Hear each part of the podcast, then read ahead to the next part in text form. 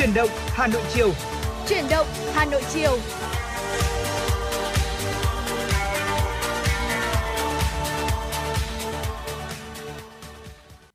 Quý vị và các bạn đang đến với khung giờ phát sóng của truyền động Hà Nội chiều nay. Ở trong khung giờ phát sóng từ 16 đến 18 giờ và ngày hôm nay Bảo Trâm Thu Minh chúng tôi sẽ là những người đồng hành quý vị. Cũng rất mong rằng là trong 120 phút sắp tới của chương trình, chúng tôi sẽ giúp quý vị có những giây phút thư giãn cùng với những nội dung của chương trình và hotline 024 3773 6688 cùng với fanpage chính thức của chương trình là FM96 Thời sự Hà Nội đã sẵn sàng để nhận những tin nhắn phản hồi cũng như là yêu cầu âm nhạc của quý thính giả. Hãy kết nối cùng với Thu Minh và Bảo Trâm trong buổi chiều ngày hôm nay quý vị nhé. 120 phút trực tiếp tới đây, chúng tôi sẽ gửi tới cho quý vị những tin tức đáng quan tâm do biên tập viên Kim Dung thực hiện, những giai điệu âm nhạc để giúp quý vị thính giả chúng ta cảm thấy thư giãn hơn trong buổi chiều thứ năm ngày hôm nay. Bên cạnh đó không thể thiếu là là những nội dung hấp dẫn, bổ ích, thú vị đã được chúng tôi chuẩn bị để gửi tới cho quý vị. Quý vị thân mến, có lẽ là những ngày gần đây thì chúng ta cũng đã phần nào cảm nhận được không khí uh, của mùa thu một cách rõ nét hơn. Uh, tuy nhiên thì uh, thời tiết nắng nóng có vẻ là vẫn sẽ còn kéo dài. Vậy thì không biết rằng là đợt nắng nóng cục bộ uh, lên tới 35 độ C tại miền Bắc sẽ kéo dài đến khi nào? Ngay sau đây là những thông tin về nội dung này. Thưa quý vị, theo Trung tâm Dự báo Khí tượng Thủy văn Quốc gia, ngày hôm nay 21 tháng 9, các vùng trên cả nước đều có nắng, có nơi nắng nóng với mức nhiệt cao nhất 35 độ. Nền nhiệt tại Bắc Bộ và Bắc Trung Bộ tăng cao, lên ngưỡng từ 33 đến 35 độ C, chạm mức nắng nóng, thời tiết trở lại trạng thái oi nóng rõ rệt, đặc biệt là khi người dân di chuyển trên đường vào trưa hoặc là đầu giờ chiều. Dự báo nắng nóng cục bộ còn kéo dài ở các tỉnh miền Bắc trong từ 3 đến 4 ngày tới. Ngoài ra, ở Bắc và Trung Bộ chiều tối và đêm sẽ có mưa rào và rông vài nơi. Riêng khu vực Tây Bắc và Việt Bắc đêm có mưa rào và rông rải rác, có nơi có rông, cục bộ có mưa vừa mưa to. Dự báo thời tiết tại khu vực Tây Nguyên và Nam Bộ, chiều tối và tối vẫn có khả năng có mưa rào và rông rải rác, cục bộ có mưa to. Trong mưa rông có khả năng xảy ra lốc xét, mưa đá và gió giật mạnh. Đáng chú ý là cơ quan khí tượng cho biết do nắng nóng gia tăng nên hôm nay chỉ số tia cực tím UV tại khu vực Tây Nguyên Nam Bộ đều ở ngưỡng nguy cơ đều ở ngưỡng nguy cơ gây hại rất cao. Dự báo trong nhiều ngày tới, Tây Nguyên và Nam Bộ sẽ tiếp tục có mưa rào và rông rải rác vào chiều tối và tối. Từ khoảng ngày 24 tháng 9 sẽ có mưa to đến rất to vào chiều và tối. Như vậy là thời tiết tại khu vực Bắc và Trung Bộ trong chiều tối và đêm nay sẽ có mưa rào và rông vài nơi. À, tuy nhiên thì riêng khu vực Tây Bắc và Việt Bắc sẽ đêm có mưa rào rải rác và có nơi có rông. Như vậy là hình thái thời tiết nắng nóng vẫn sẽ kéo dài từ trong 3 đến 4 ngày tới và có lẽ là chỉ sau 3 4 ngày tới mà thôi chúng ta cũng sẽ cảm nhận được uh, không khí mùa thu một cách rõ nét hơn. Uh, thực ra thời gian gần đây tôi thấy rằng là không khí mùa thu cũng đã dần chạm ngưỡng đến cửa ngõ thủ đô rồi. Uh, tuy nhiên thì những ngày vừa qua quý vị chúng ta cũng đã uh, cảm nhận lại một chút cái hương vị cuối cùng của của nắng nóng mùa hè. À, và những chia sẻ vừa rồi cũng đã mở đầu cho chuyển động Hà Nội trưa nay và những thông tin thời tiết cũng sẽ được chúng tôi liên tục cập nhật trong những chương trình tiếp theo. Còn bây giờ, hãy dành ít phút cho không gian âm nhạc.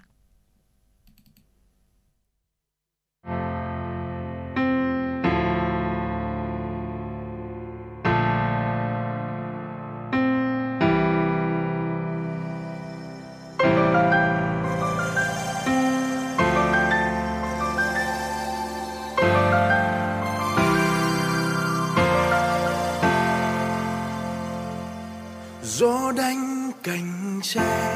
gió đập cành tre,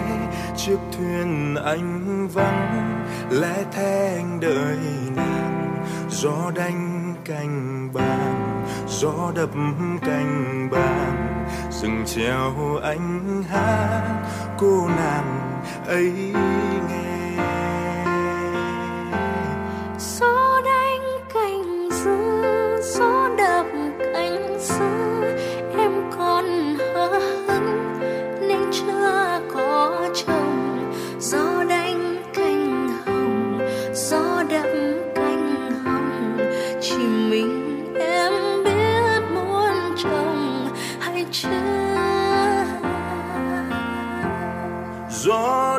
cành tre gió đập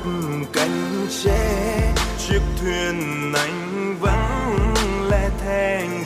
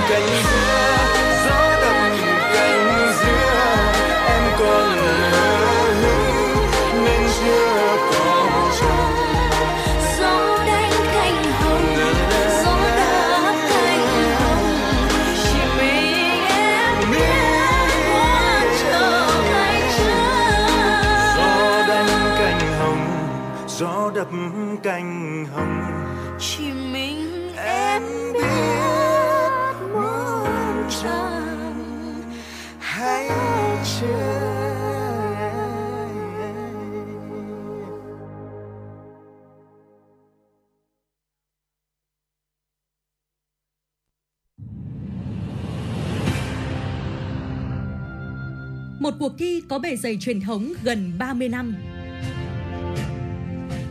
Một khởi đầu của các diva làng nhạc Việt. là bệ phóng cho nhiều tài năng âm nhạc. Tiếng hát truyền hình Hà Nội đã trở lại mùa thi 2023 với tên gọi Tiếng hát Hà Nội.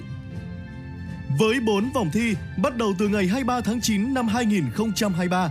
các thí sinh từ khắp mọi miền Tổ quốc sẽ được thử sức tranh tài trong 3 phong cách âm nhạc, thính phòng, dân gian, nhạc nhẹ, với cơ hội được vinh danh và tỏa sáng. Vòng chung kết được tổ chức ngày 28 tháng 10 năm 2023 tại thủ đô Hà Nội. Giải nhất cuộc thi trị giá 200 triệu đồng, các giải nhì, giải ba và giải chuyên đề đều có giá trị cao và được các nhà tài trợ trao thêm những giải thưởng đặc biệt. Tiếng hát Hà Nội 2023, một cuộc thi, một cơ hội so tài và tỏa sáng. Đăng ký dự thi thật dễ dàng trên ứng dụng Hà Nội On từ ngày 29 tháng 8 đến ngày 23 tháng 9 năm 2023. Tiếng hát Hà Nội chắp cánh cho các tài năng.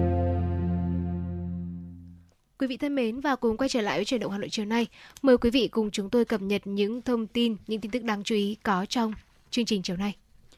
Thưa quý vị, đúng 10 giờ sáng nay theo giờ địa phương, tức 11 giờ Việt Nam, Chủ tịch Quốc hội Vương Đình Huệ và đoàn đại biểu cấp cao Quốc hội Việt Nam đã đến sân bay quốc tế Hazrat Shahjalal, thủ đô Dhaka, bắt đầu thăm chính thức Cộng hòa Nhân dân Bangladesh theo lời mời của Chủ tịch Quốc hội Shirin Samin Chowdhury. Chuyến thăm của Chủ tịch Quốc hội Vương Đình Huệ diễn ra trong bối cảnh sau 5 năm kể từ chuyến thăm Bangladesh của Chủ tịch nước và 6 năm Chủ tịch Quốc hội Bangladesh thăm Việt Nam. Hai nước chưa trao đổi đoàn lãnh đạo cấp cao. Dự kiến trong chuyến thăm, Chủ tịch Quốc hội Vương Đình Huệ sẽ thay mặt lãnh đạo cấp cao nước ta cùng lãnh đạo cấp cao của Bangladesh kỷ niệm 50 năm thiết lập quan hệ ngoại giao hai nước 1973-2023. Trong chuyến thăm sẽ diễn ra các cuộc hội đàm hội kiến giữa Chủ tịch Quốc hội Vương Đình Huệ và các nhà lãnh đạo cấp cao của Bangladesh. Chủ tịch Quốc hội sẽ thay mặt lãnh đạo Đảng, Nhà nước Việt Nam trao đổi các biện pháp nhằm củng cố, thúc đẩy và mở rộng quan hệ hữu nghị hợp tác hiệu quả, thực chất giữa hai nước trên cả kênh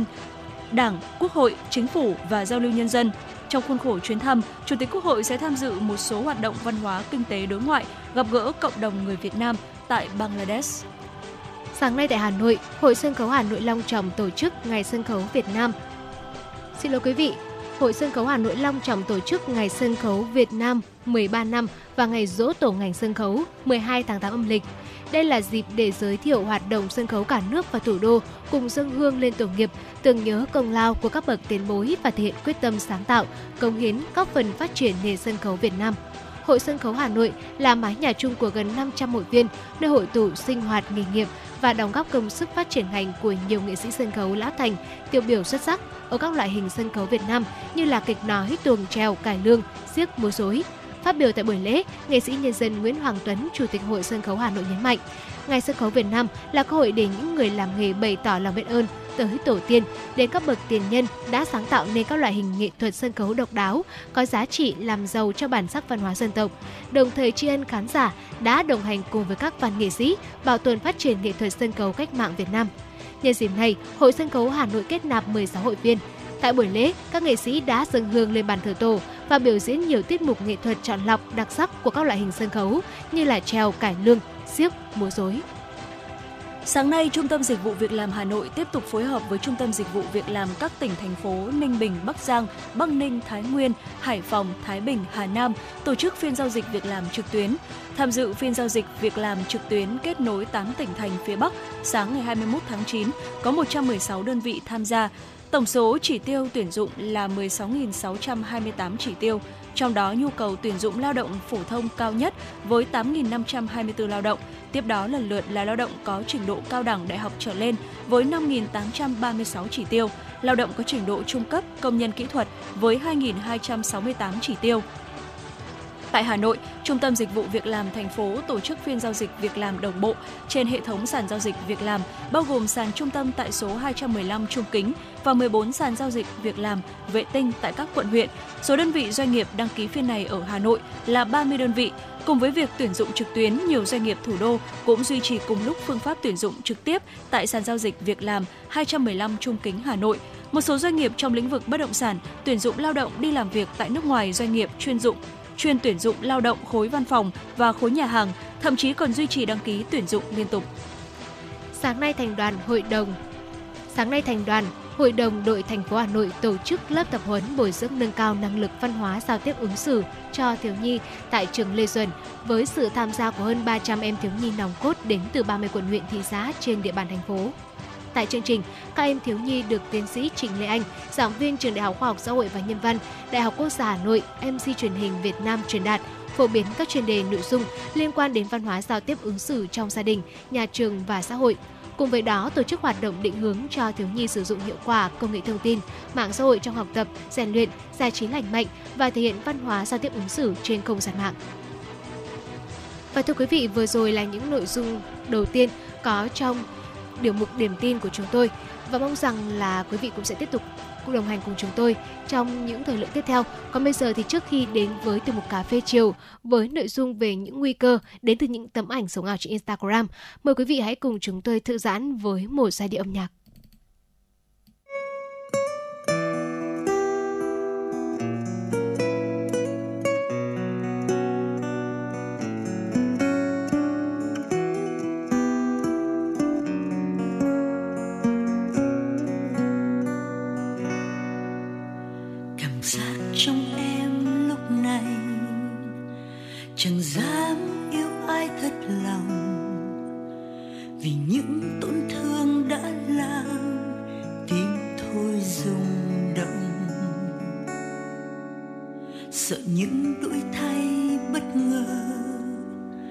Sợ những đam mê dại khờ,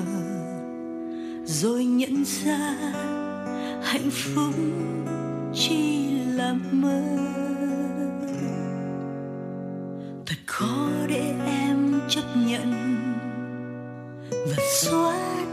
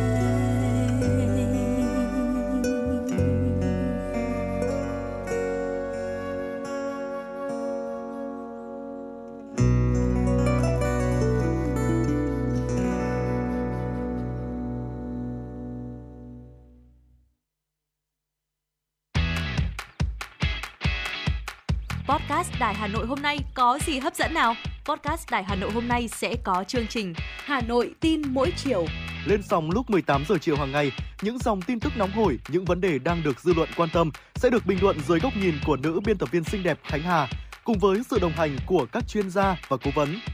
Chưa hết, podcast Đài Hà Nội hôm nay còn có một chương trình khá ấn tượng mang tính chất đời sống giải trí mang tên Lưu Hương Blog Chiều. Lên sóng lúc 18 giờ 15 phút hàng ngày, biên tập viên Lưu Hương sẽ chia sẻ cùng quý vị và các bạn những câu chuyện nhỏ nhưng mang đầy ý nghĩa từ đời sống. Và đặc biệt, có cả những ca khúc do chính biên tập viên Lưu Hương thể hiện cùng với guitar. Cùng với đó, podcast Đài Hà Nội còn có một chương trình vô cùng hấp dẫn mang tên Đọc truyện đêm khuya. Lên sóng lúc 22 giờ hàng ngày, những tác phẩm hay trong chương trình Đọc truyện đêm khuya sẽ là người bạn đồng hành cùng bạn đi qua những đêm dài. Phát hành trên 5 nền tảng app Hà Nội On, web Hà Nội Online.vn, Apple Podcast, Spotify, Google Podcast. Mời quý vị và các bạn đón nghe. Podcast Đài Hà Nội, nghe mọi nơi, khơi nguồn cảm xúc.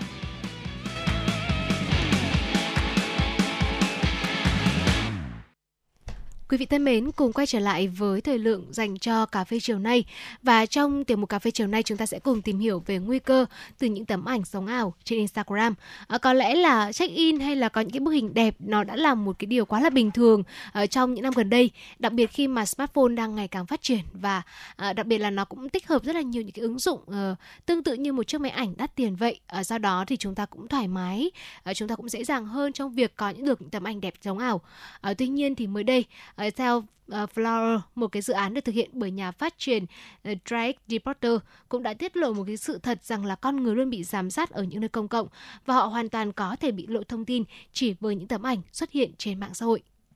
Chỉ cần sử dụng những cái tấm ảnh được chia sẻ trên Instagram thì chương trình này đã có thể theo dõi những người xung quanh và tìm ra thông tin của họ. Uh, The Follower là phần mềm sử dụng công nghệ trí tuệ nhân tạo AI kết hợp với dữ liệu của camera công cộng để phân tích hình ảnh và xem các cái bức ảnh trên Instagram được chụp như thế nào. Cụ thể, Deporter sẽ sử dụng ờ, The Follower để trích xuất và phân tích dữ liệu từ các camera giám sát công cộng tại các khu vực có nhiều người dùng mạng xã hội. Sau đó thì AI sẽ tự động tìm kiếm những cái bức ảnh trên Instagram có đánh dấu địa điểm chụp tương tự và tìm ra thông tin chủ sở hữu bức ảnh. Chia sẻ với à, Mashable về lý do xây dựng dự án thì à, Deporter nhớ lại, ông từng bắt gặp một người chụp ảnh trong suốt 20 phút. Ngày hôm sau thì ông đã cố gắng tìm tấm ảnh này trên Instagram nhưng không thành công. Sau đó thì à, tôi quyết định xây dựng một phần mềm AI hoàn toàn mới để làm điều này và ông đã tận dụng các cái phần mềm nhận diện khuôn mặt và đoạn video lấy từ các camera công cộng phát trên toàn thế giới để tìm ra hình ảnh người dùng Instagram đã chụp ảnh và đăng tải nó lên trên nền tảng mạng xã hội. Mark Eber nhận định phát hiện của Reporter đã cho thấy sự thật đằng sau những tấm ảnh sống ảo trên Instagram, đồng thời tiết lộ mọi thông tin của người dùng thì à, đều có thể bị à, lan truyền chỉ với một tấm ảnh trên mạng xã hội và dữ liệu trích từ camera trong dự án của Deepwater được chia sẻ trên EarthCam cho phép người dùng ở bất kỳ đâu trên thế giới truy cập. Những camera này thì sẽ ghi hình mọi người ở những nơi công cộng trên thế giới, thế nhưng họ không hề biết là hình ảnh của mình đang bị phát sóng trên nền tảng online.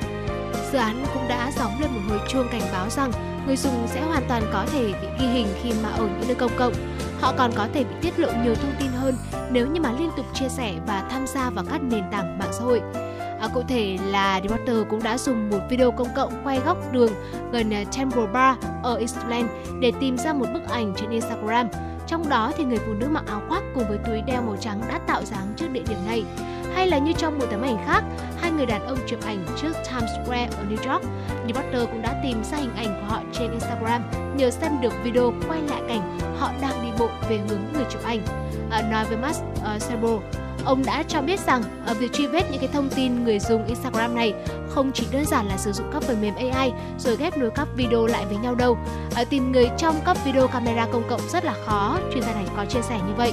À, trước đó thì Deporter cũng đã từng xây dựng những dự án khác sử dụng camera công cộng. Năm 2018, ông đã ra mắt một dự án có tựa đề là Jaywalking Prime sử dụng những camera giám sát và các phần mềm tùy biến để chụp hình những người đi bộ trên toàn thế giới. Năm ngoái thì dự án The Flemish Scrollers cũng dùng trí tuệ nhân tạo để theo dõi các video ở trên YouTube về cuộc họp của chính phủ Flemish. Phần mềm này sử dụng công nghệ máy móc, uh, máy học để tìm điện thoại và nhận dạng khuôn mặt để xác định các chính trị gia sử dụng thiết bị điện tử trong cuộc họp và tự động gắn thẻ họ trên Twitter. Tuy nhiên thì những dự án giúp tìm thông tin người dùng Instagram hay bắt quả tang các chính trị gia làm việc riêng của Deepwater thì à, được nhận định là tiềm ẩn những cái rủi ro liên quan đến việc lạm dụng AI để à, giám sát quá mức. Một công ty công nghệ nhận diện khuôn mặt có tên là Clearview AI cũng đã từng gây phẫn nộ khi lợi dụng dữ liệu sinh trắc học độc nhất của mọi người để kiếm lời. Công ty này đã thu thập hơn 10 tỷ bức ảnh chân dung bằng quét là quét mọi trang web trên internet để có thể nhận dạng một người dựa trên một bức ảnh duy nhất tiết lộ tên thật của họ và các cái dữ liệu cá nhân của người đó. Và phản hồi về à, vấn đề này, Deporter cho biết là ông luôn chỉ ra những cái điểm nguy hiểm tiềm tàng trong các sản phẩm của mình. Ông có chia sẻ tôi chỉ là một người bình thường và kho dữ liệu vẫn còn hạn chế. Thử tưởng tượng một chính phủ hay tổ chức tư nhân nào đó làm được điều này thì quy mô sẽ còn lớn hơn nhiều. Vâng thưa quý vị và vừa rồi là những uh, nội dung trong từ một cà phê chiều nay về nguy cơ đến từ những tấm ảnh sống ảo trên Instagram. Có thể thấy rằng là công nghệ ngày càng phát triển uh, chúng ta được tiếp cận nhiều với uh, những cái công nghệ tốt hơn. Um, chúng ta cũng thuận lợi hơn trong công việc cuộc sống. Nhưng đồng thời câu chuyện lộ lọt thông tin cũng đã được rất nhiều những các chuyên gia công nghệ cảnh báo đặc biệt trong tương lai. Uh, và nhất là thời gian gần đây khi mà chúng ta cũng biết về thông tin có một số đối tượng cũng đã giả danh sử dụng phần mềm deepfake để có thể uh, giả dạng những người quen của chúng ta để lừa tiền. Uh, và thấy rằng là công nghệ cũng đang ngày càng phát triển và chúng ta cũng cần phải cẩn trọng hơn khi sử dụng uh, những công công nghệ thông tin, những thiết bị uh, điện tử hiện đại uh, và rõ ràng rồi, bất kể một vấn đề nào cũng đều có hai mặt và điều quan trọng là chúng ta hãy sử dụng nó một cách thật là tốt quý vị nhé. À, và bây giờ thì xin được tạm khép lại từ một cà phê chiều ngày hôm nay tại đây. À, và trước khi đến với những thông tin thời sự quốc tế, mời quý vị cùng chúng tôi cùng thưởng thức ca khúc có tựa đề Bài ca Hà Nội, một sáng tác của Vũ Thanh qua phần thiện của ca sĩ Trọng Tấn.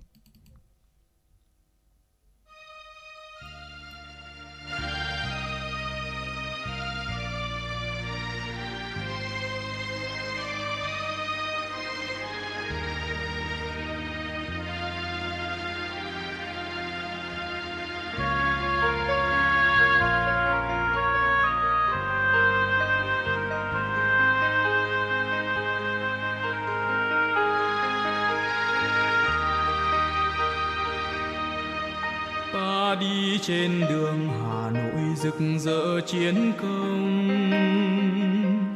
Đường thanh thang ba đình lịch sử, đường tập nập hoàn kiếm đông xuân. Nghe nào nức trong lòng, thủ đô ta sục sôi đánh mỹ ơi cô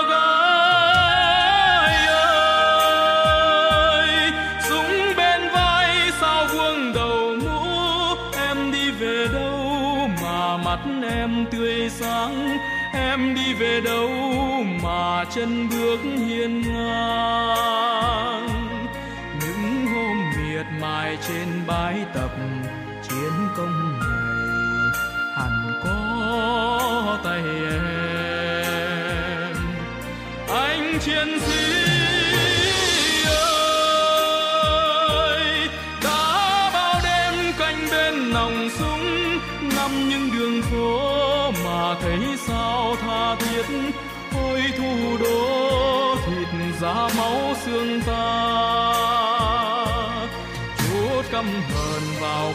vào quân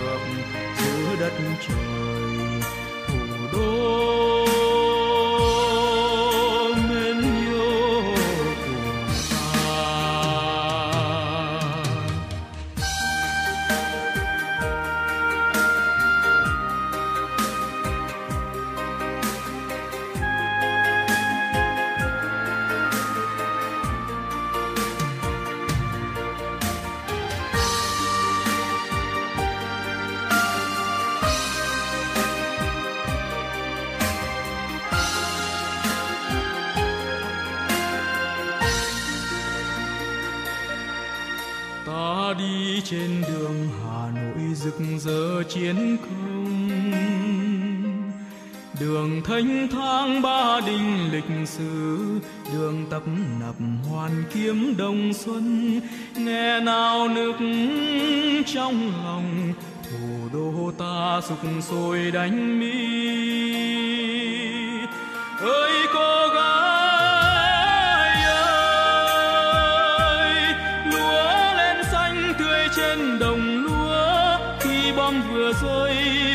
khói bay trong nắng, anh công nhân điện vẫn sáng trong đêm. Tiếng loa truyền về tin thắng trận giữa đất trời.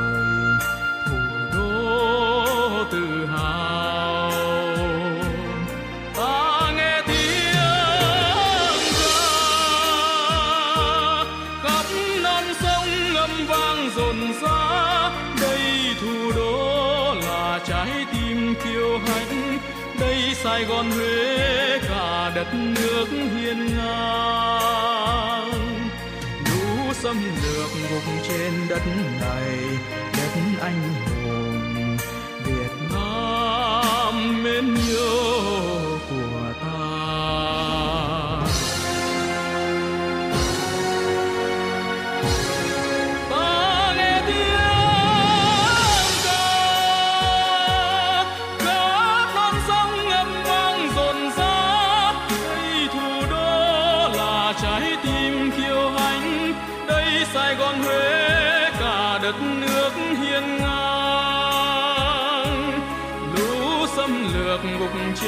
đất này đất anh hùng việt nam.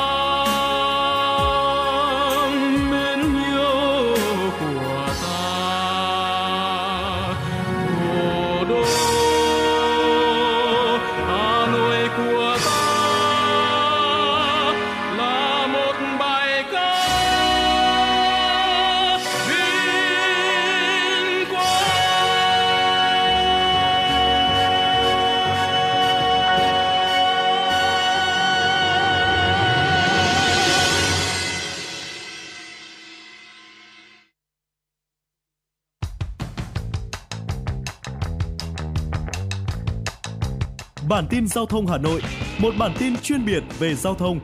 Những vấn đề dân sinh bức xúc liên quan đến công tác tổ chức giao thông, trật tự an toàn giao thông, tình hình giao thông tại các nút giao thông trọng điểm trên địa bàn thành phố sẽ được các phóng viên Đài Hà Nội cập nhật liên tục, nhanh chóng, chính xác từ hiện trường một cách chân thực. Cùng với đó là những ý kiến phân tích, đánh giá khách quan đa chiều của các chuyên gia, các nhà quản lý trong lĩnh vực an toàn giao thông và đô thị. Bản tin giao thông Hà Nội, kênh thông tin hữu hiệu kết nối người dân với cơ quan quản lý, lực lượng chức năng.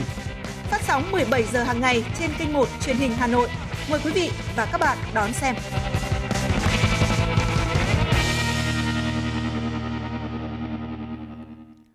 Quý vị thân mến, cùng quay trở lại với thời lượng dành cho tin tức mời quý vị cùng chúng tôi đến với những điểm tin quốc tế nổi bật. Thưa quý vị, hôm qua trong khuôn khổ khóa họp Đại hội đồng Liên Hợp Quốc tổ chức hội nghị thượng đỉnh về tham vọng khí hậu, có hơn 40 diễn giả phát biểu ý kiến tại hội nghị đề cập về cam kết và hành động chống biến đổi khí hậu. Tổng thư ký Liên Hợp Quốc bày tỏ quan ngại về những tác động nghiêm trọng do biến đổi khí hậu gây ra, nhấn mạnh rằng các nước luôn lỡ hẹn với cam kết cắt giảm phát thải. Bên lề cuộc họp, Chủ tịch hội nghị lần thứ 28 các bên tham gia Công ước khung của Liên Hợp Quốc về biến đổi khí hậu COP28 thông báo một hội nghị quốc tế về khí hậu cấp địa phương sẽ được tổ chức trong khuôn khổ COP28. Hội nghị nhằm ghi nhận vai trò của các thành phố và chính quyền địa phương trong việc ngăn ngừa thảm họa sinh thái. Theo Tổng thư ký Liên Hợp Quốc, các thành phố là nơi quyết định phần lớn kết quả của cuộc chiến chống biến đổi khí hậu. Trong khuôn khổ phiên họp cấp cao tại Hội đồng Liên Hợp Quốc khóa 78 từ ngày 19 đến ngày 26 tháng 9 năm 2023 tại New York, Mỹ, đã diễn ra ngày lương thực với các phiên họp cấp cao về chủ đề lương thực và nông nghiệp vào ngày 20 tháng 9 năm 2023. Trong ngày lương thực có các phiên họp cấp cao với các chủ đề về vai trò của các tổ chức Liên Hợp Quốc trong hỗ trợ để nâng cao tham vọng về khí hậu và mục tiêu SDG thông qua việc chuyển đổi hệ thống lương thực thực phẩm, phân bố nguồn vốn cho chuyển đổi hệ thống lương thực thực phẩm thực sự, những ý tưởng và giải pháp để triển khai các hành động cụ thể, duy trì đổi mới và đầu tư toàn diện theo vùng, khu vực, chương trình nghị sự về nông nghiệp và hệ thống thực phẩm tại COP28 và sau đó công bằng và hòa nhập là trọng tâm cần được quan tâm trong chuyển đổi hệ thống lương thực thực phẩm. Chính phủ Bulgaria quyết định ngừng nhập khẩu hạt hướng dương từ Ukraine cho tới khi nào đạt được một thỏa thuận về hạn ngạch với Kiev. Thủ tướng Bulgaria Nikolai Denkov công bố quyết định sau các cuộc thảo luận kéo dài với nông dân nước này phản đối việc nhập khẩu lương thực từ Ukraine. Theo ông Denkov, Bulgaria quyết định ngừng nhập khẩu hạt hướng dương của Ukraine trong ngắn hạn theo trong thời gian này, chính phủ Bulgaria sẽ thảo luận với chính phủ Ukraine để đi tới thống nhất về hạn ngạch nhập khẩu và loại lương thực được nhập khẩu. Lệnh hạn chế nhập khẩu ngũ cốc từ Ukraine áp dụng tại Ba Lan, Bulgaria, Hungary, Romania và Slovakia đã hết hạn hôm 15 tháng 9 vừa qua. Tuy nhiên, nông dân Bulgaria phản đối chính phủ nước này dỡ bỏ lệnh cấm. Một nghiên cứu mới được đăng trên tạp chí Plants People Planet cảnh báo hầu hết các giống của loài hoa Rampesia lớn nhất thế giới đang có nguy cơ tuyệt chủng. Nhóm các nhà thực vật học nổi tiếng đã tiến hành kiểm tra 42 giống hoa Rafflesia đã biết và môi trường sống của chúng.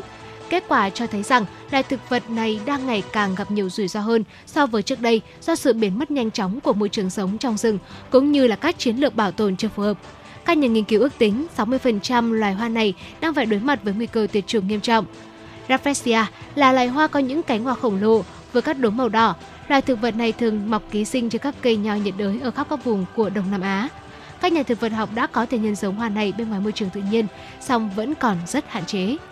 Và thưa quý vị, vừa rồi là những thông tin thời sự quốc tế nổi bật được thực hiện bởi biên tập viên Kim Dung. Và trước khi đến với những thông tin thời sự trong nước, mời quý vị cùng chúng tôi thư giãn với một giai điệu âm nhạc. Mời quý vị cùng lắng nghe ca khúc có tựa đề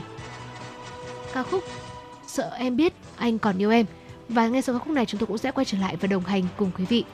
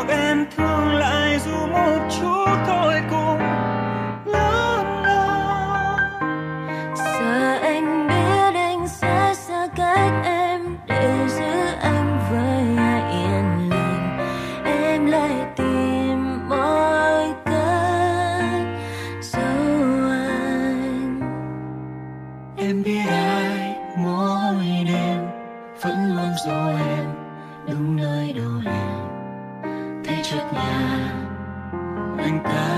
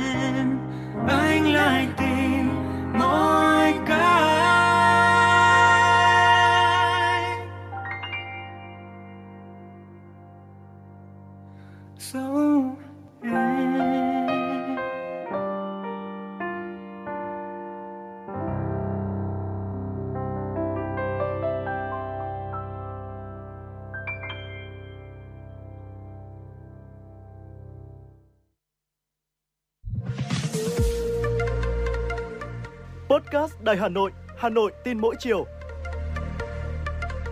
Những dòng tin tức nóng hổi đang được dư luận quan tâm sẽ được bình luận dưới góc nhìn của nữ biên tập viên xinh đẹp Khánh Hà cùng với sự đồng hành cùng các chuyên gia và cố vấn. bánh trưng bánh giò trưng gai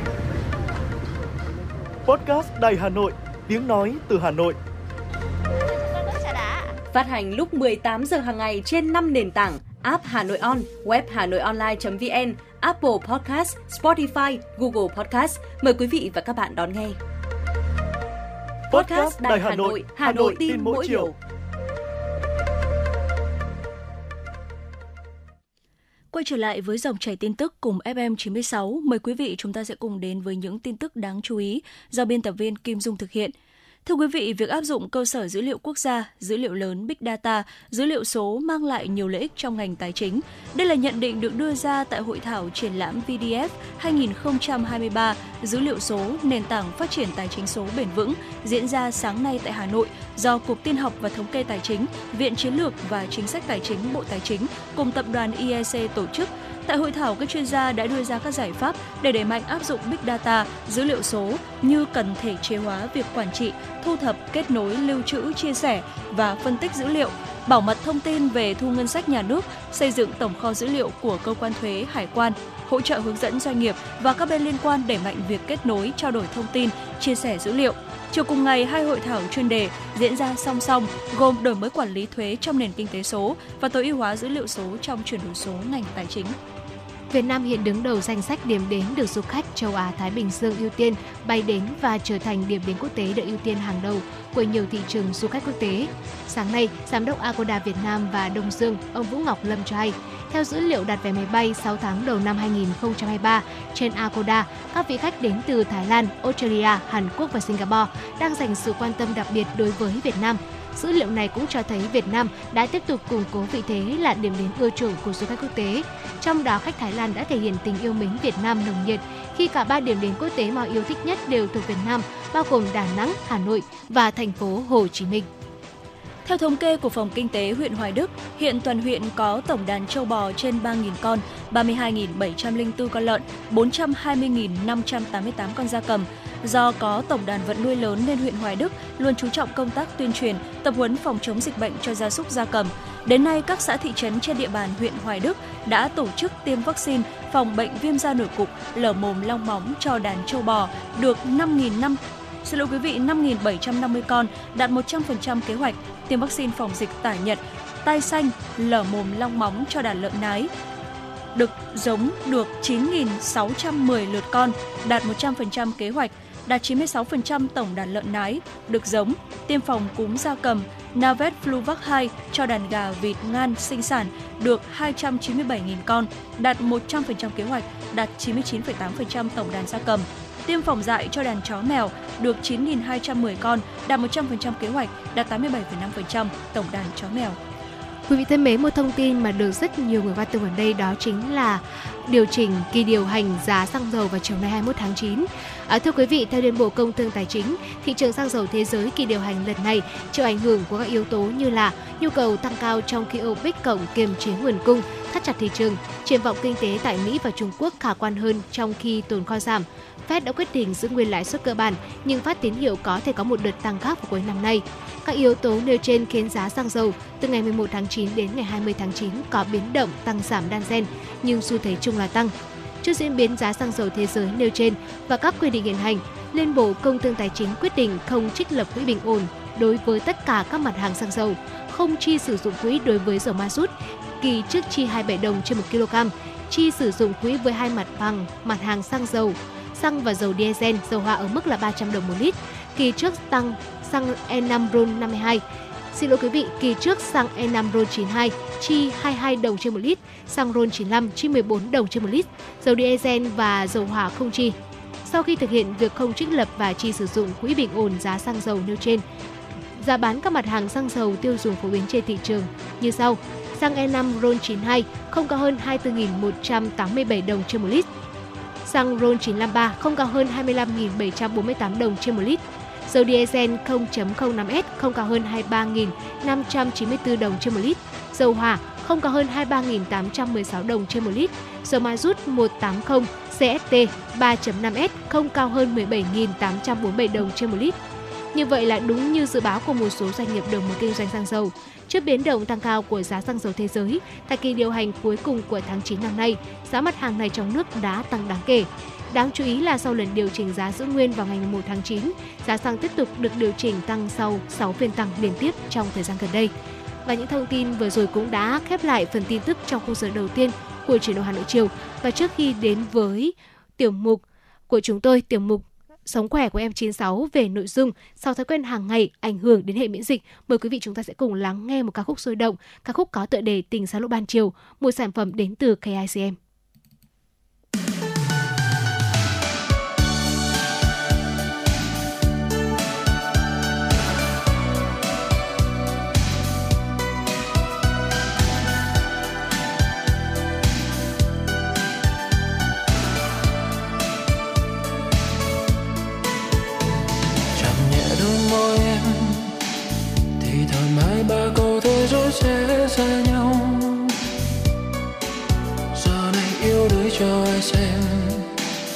Chớp mắt phố xa thiếu vắng ai đó đi màu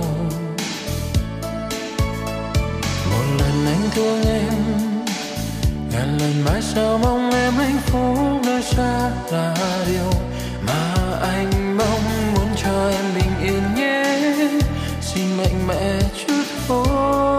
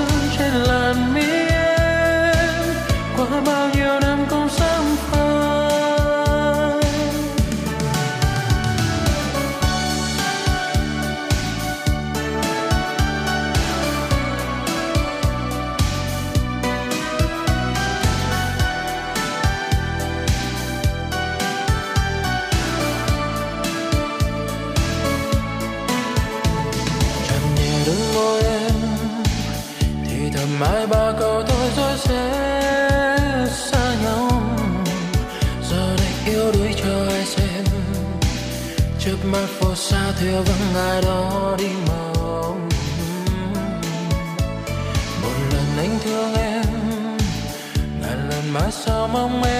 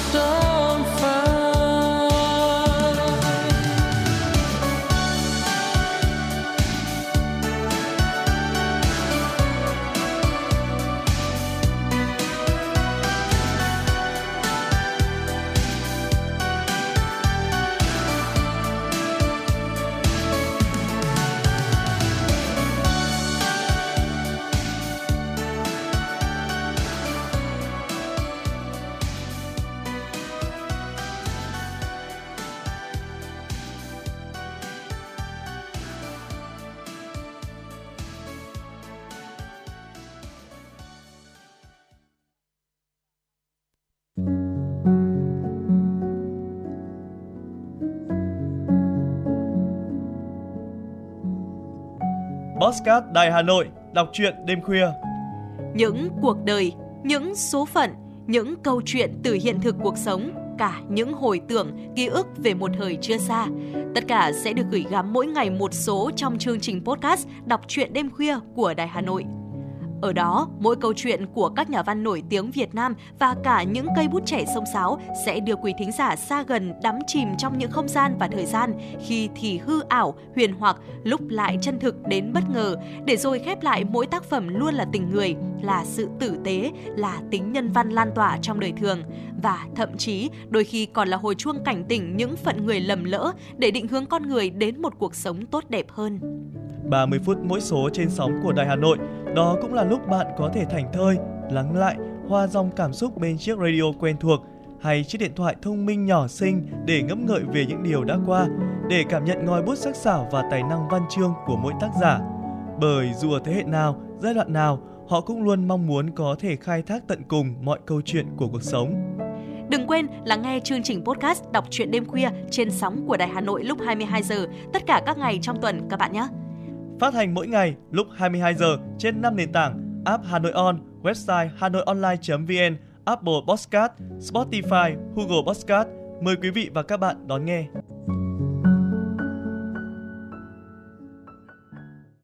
Quý vị thân mến, cùng quay trở lại với tiểu mục Sống khỏe của em 96. À, ờ, thời điểm hiện tại thì cũng đang là thời điểm mà chúng ta thấy rằng là chúng ta có những ngày mát mẻ trời thu. Tuy nhiên những ngày gần đây, quý vị cũng có thể cảm nhận được cái sức nóng, uh, một cái chút dư vị cuối cùng của mùa hè. Và cái thời điểm thời tiết sau mùa thế này thì uh, rất là dễ bùng phát những dịch bệnh uh, và đặc biệt chúng ta cần chú trọng nhiều hơn đến sức khỏe,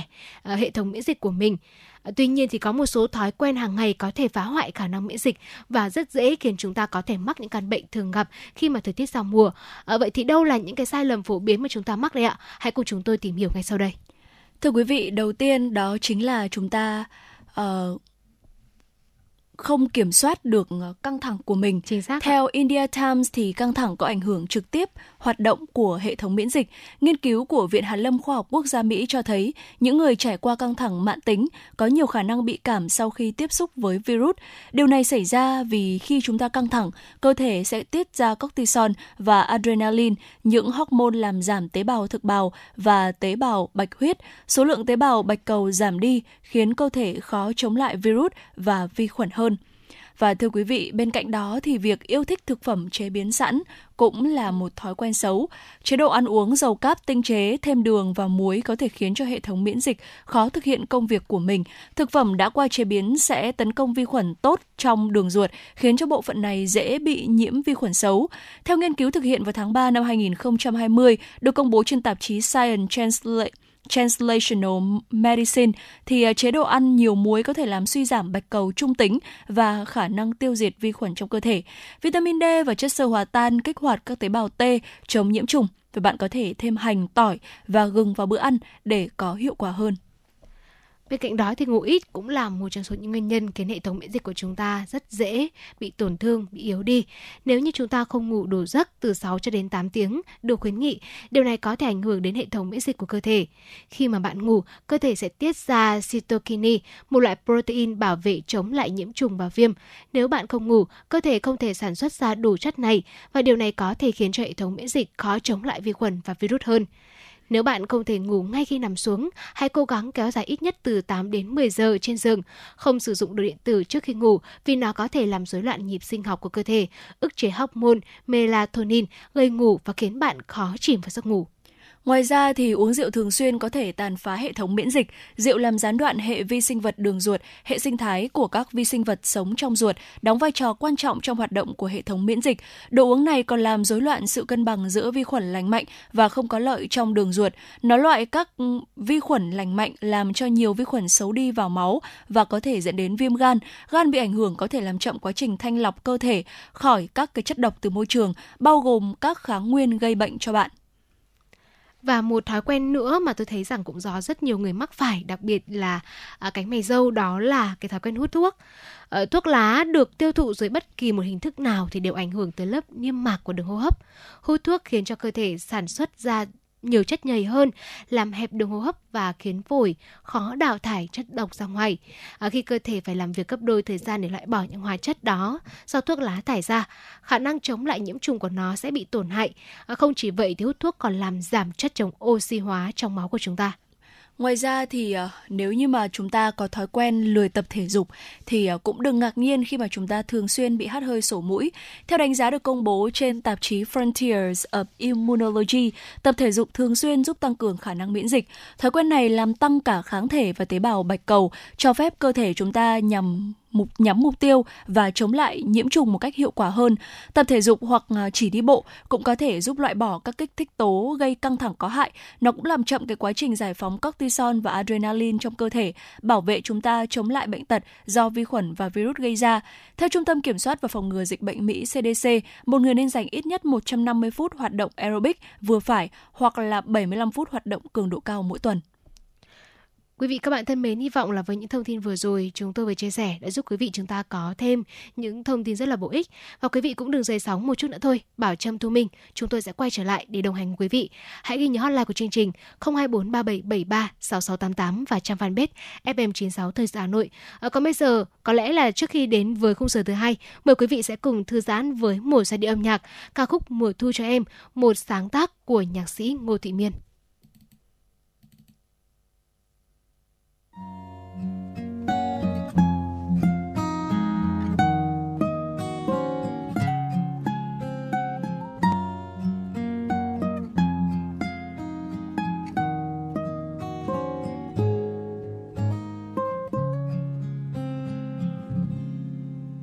Anh có nghe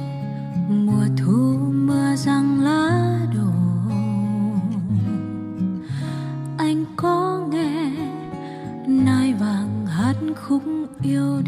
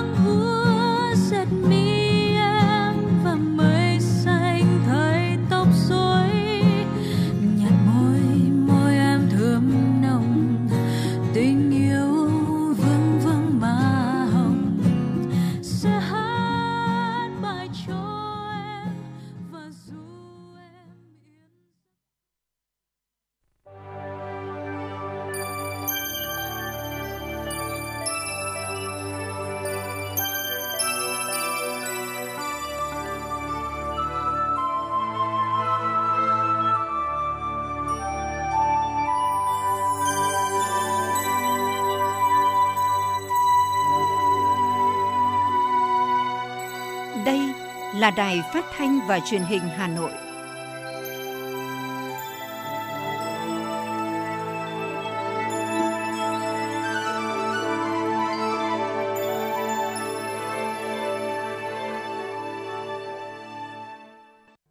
Quý vị và các bạn thân mến, bây giờ là 17 giờ ngày 21 tháng 9 năm 2023. Chương trình chuyển động Hà Nội chiều của chúng tôi đang được phát trực tiếp trên tần số FM 96 MHz của Đài Phát thanh Truyền hình Hà Nội. Chương trình cũng đang được phát trực tuyến trên website hanoionline.vn. Tiếp theo chương trình, chúng tôi sẽ được chuyển đến quý vị và các bạn những tin tức đáng quan tâm. Thưa quý vị, nhân dịp dự tuần lễ cấp cao khóa 78 Đại hội đồng Liên Hợp Quốc tại New York, Hoa Kỳ, chiều qua theo giờ địa phương, Thủ tướng Phạm Minh Chính đã tiếp Tổng Giám đốc Tổ chức Phát triển Công nghiệp Liên Hợp Quốc Geir Muller. Thủ tướng đánh giá cao những nỗ lực của Tổ chức Phát triển Công nghiệp Liên Hợp Quốc và cá nhân Tổng Giám đốc hỗ trợ Việt Nam thực hiện ba đột phá chiến lược về hạ tầng, nguồn nhân lực và thể chế, xây dựng nền kinh tế thị trường, định hướng xã hội chủ nghĩa.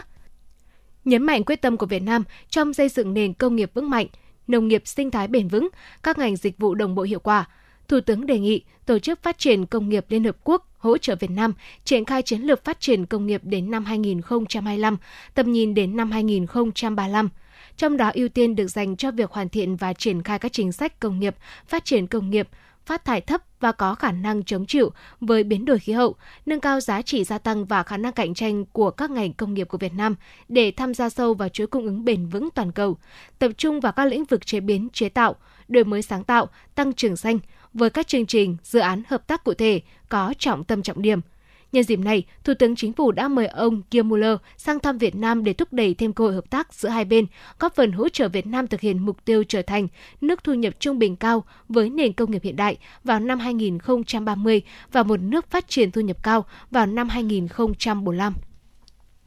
Ban tuyên giáo Thành ủy Hà Nội vừa ban hành kế hoạch số 107 tuyên truyền trên báo chí về hội thảo khoa học định hướng quy hoạch thủ đô Hà Nội giai đoạn 2021-2030, tầm nhìn đến năm 2050. Hội thảo dự kiến diễn ra vào ngày 29 tháng 9 tại Trường Đại học Kinh tế Quốc dân. Kế hoạch đề ra mục đích tuyên truyền, phổ biến rộng rãi đến cán bộ, đảng viên và nhân dân, tạo sự đồng thuận, thống nhất cao về nhận thức, quan điểm, quá trình xây dựng định hướng quy hoạch thủ đô Hà Nội giai đoạn 2021-2030, tầm nhìn đến năm 2050. Thông qua hội thảo tiếp thu trí tuệ, sự sáng tạo của các chuyên gia, nhà khoa học, cán bộ giảng viên các đại học, trường đại học, học viện, trường cao đẳng tham gia vào xây dựng định hướng quy hoạch thủ đô Hà Nội giai đoạn 2021-2030, tầm nhìn đến năm 2050 đồng thời tạo diễn đàn để các chuyên gia, nhà khoa học, cán bộ giảng viên của các cơ sở đào tạo, nghiên cứu khoa học trên địa bàn thành phố Hà Nội góp ý vào định hướng quy hoạch thủ đô, góp phần phát triển kinh tế xã hội của thủ đô và đất nước, phát huy vai trò của các cơ quan thông tin báo chí của trung ương và thành phố, trách nhiệm của các sở ngành đơn vị thành phố trong thực hiện truyền thông về xây dựng định hướng quy hoạch thủ đô Hà Nội giai đoạn 2021-2030, tầm nhìn đến năm 2050. Sáng nay, đoàn đại biểu Quốc hội thành phố Hà Nội, đơn vị bầu cử số 5 do Trung tướng Nguyễn Hải Trung, Ủy viên Ban Thường vụ Thành ủy, Giám đốc Công an thành phố Hà Nội làm trưởng đoàn đã tiếp xúc cử tri huyện Hoài Đức trước kỳ họp thứ 6 Quốc hội khóa 15. Tại hội nghị, các cử tri đồng tình và đánh giá cao hoạt động của Quốc hội. Đại biểu Quốc hội trong thời gian qua đã đề xuất kiến nghị tới cấp thẩm quyền giải quyết những nội dung cử tri dư luận quan tâm. Đồng thời có ba cử tri đại diện, Liên đoàn Lao động huyện, Hội người mù huyện, Mặt trận Tổ quốc xã Minh Khai, cũng nêu một số ý kiến về đề nghị cấp có thẩm quyền quan tâm đầu tư các dịch vụ hỗ trợ hoạt động tại các khu cụm, điểm công nghiệp như bố trí các cây ATM để người lao động khi rút tiền lương không phải mất nhiều thời gian đến khu vực trung tâm huyện mới rút được tiền bố trí các điểm sinh hoạt văn hóa cộng đồng cho cán bộ và công nhân lao động tại các khu cụm công nghiệp, nâng cao đời sống tinh thần của công nhân. Thay mặt đoàn đại biểu Quốc hội thành phố Hà Nội, đơn vị bầu cử số 5, đại biểu Nguyễn Hải Trung giải trình các ý kiến của cử tri liên quan đến quá trình thực hiện dự án đường vành đai 4, giờ vàng trong công tác phòng cháy chữa cháy, cách xử lý tình huống cháy bằng xăng điện. Đại biểu Quốc hội Vũ Tiến Lộc, Chủ tịch Trung tâm Trọng tài Quốc tế Việt Nam cũng đã tiếp thu, tổng hợp các ý kiến của cử tri để báo cáo Quốc hội, Chính phủ và chuyển tới cấp có thẩm quyền xem xét, giải quyết theo quy định ba loại sản phẩm không tốt cho sức khỏe đang được tiêu thụ quá mức. Đó là thông tin được đưa ra tại hội thảo cung cấp thông tin cho báo chí về giải pháp phòng ngừa các bệnh không lây nhiễm do Bộ Thông tin và Truyền thông tổ chức từ ngày 20 đến ngày 22 tháng 9 tại Hải Phòng. Ông Mark Goodchill, chuyên gia chính sách tài chính y tế Tổ chức Y tế Thế giới WHO cho biết hiện nay trên thế giới có 3 loại sản phẩm không tốt cho sức khỏe đang được tiêu thụ quá mức. Đó là thuốc lá, đồ uống có cồn bao gồm rượu bia và đồ uống có đường. Việt Nam cũng không ngoại lệ. Nhiều bệnh không lây nhiễm đã gia tăng tại Việt Nam trong thời gian qua do việc tiêu thụ quá mức các sản phẩm không tốt cho sức khỏe nêu trên. Cụ thể, các bệnh không lây nhiễm như đột quỵ, tim mạch, tiểu đường và ung thư gây ra khoảng 500.000 ca tử vong mỗi năm ở Việt Nam. Đặc biệt, thuế và giá thuốc lá ở Việt Nam rất thấp, giá thấp khuyến khích giới trẻ và người nghèo sử dụng. Một nghiên cứu khác được đưa ra tại hội thảo cho thấy số ca tử vong do các bệnh không lây nhiễm chiếm 73% tổng số ca tử vong do bệnh tật và thương tích ở Việt Nam. Một trong những nguyên nhân quan trọng là do tỷ lệ sử dụng thuốc lá cao.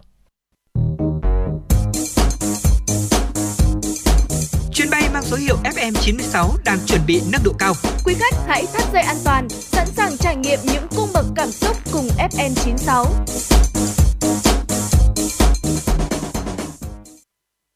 Thưa quý vị và các bạn, đảm bảo an sinh xã hội là chủ trương nhất quán và xuyên suốt của Đảng trong lãnh đạo đất nước. Đây là chính sách cơ bản để giảm nghèo, đảm bảo đời sống của nhân dân, thực hiện công bằng, tạo sự đồng thuận xã hội, góp phần giữ vững ổn định chính trị, đảm bảo trật tự an toàn xã hội. Ngay sau đây, mời quý vị thính giả cùng đến với phóng sự của chúng tôi. Thị trấn Trúc Sơn, huyện Trương Mỹ đang có gần 400 hộ được vay vốn ngân hàng chính sách xã hội với tổng dư nợ gần 18 tỷ đồng. Nhờ có nguồn vốn của ngân hàng chính sách xã hội, các hộ và cơ sở sản xuất kinh doanh trên địa bàn thị trấn có điều kiện phát triển kinh tế, trong đó tập trung phát triển mô hình trồng rau an toàn, sản xuất và kinh doanh các ngành nghề phụ, tạo nguồn thu nhập ổn định cho người dân. Ông Nguyễn Tiến Hạnh, Chủ tịch Ủy ban nhân dân thị trấn Trúc Sơn, huyện Trương Mỹ cho biết. Qua cái công tác à, tiếp cận nguồn vốn này thì chúng tôi đã tập trung sự lãnh đạo chỉ đạo ngay từ khi mà được phân bổ cái chỉ tiêu giao cái, cái chỉ tiêu nguồn vốn thì đã chỉ đạo đến các cái tổ dân phố rồi phối hợp với ban giảm nghèo thị trấn rồi các cái hội ủy thác bình xét dân chủ công khai ngay từ cơ sở để đảm bảo là đúng đối tượng và qua quá trình triển khai giải ngân vay vốn thì định kỳ thì chúng tôi tự kiểm tra để đánh giá hiệu quả. Được tiếp cận nguồn vốn 50 triệu đồng từ chương trình giải quyết việc làm, chị Trịnh Thị Hoa ở thị trấn Trúc Sơn đã có điều kiện đầu tư máy móc để phát triển và mở rộng mô hình trồng rau an toàn của gia đình. Theo đó, kinh tế và thu nhập cũng được cải thiện. Chị Trịnh Thị Hoa, thị trấn Trúc Sơn, huyện Trương Mỹ cho biết. Nhờ có nguồn vốn đấy thì à, đâm ra cũng mua được các à, máy móc làm đâm ra cũng cải thiện được cái sức lao động mà nguồn thu là cũng tăng lên. Chi bộ phòng giao dịch ngân hàng chính sách xã hội huyện Trương Mỹ hiện có 14 đảng viên. Thời gian vừa qua, bám sát chỉ tiêu nghị quyết Đại hội Đảng bộ Ngân hàng Chính sách Xã hội thành phố Hà Nội, tri bộ đã lãnh đạo triển khai thực hiện tốt tín dụng chính sách xã hội, tham mưu cho huyện bổ sung nguồn vốn từ ngân sách huyện ủy thác qua Ngân hàng Chính sách Xã hội, cho vay đối với hộ nghèo và các đối tượng chính sách trên địa bàn. Đến ngày 31 tháng 7, thông qua các chương trình cho vay đã có trên 15.000 hộ được vay vốn với tổng dư nợ đạt 698,3 tỷ đồng. Song song với tăng trưởng dư nợ, chi bộ cũng có nhiều giải pháp đồng bộ để nâng cao chất lượng tín dụng. Đến nay, tỷ lệ nợ xấu giảm từ tỷ lệ 0,1% xuống còn 0,001%.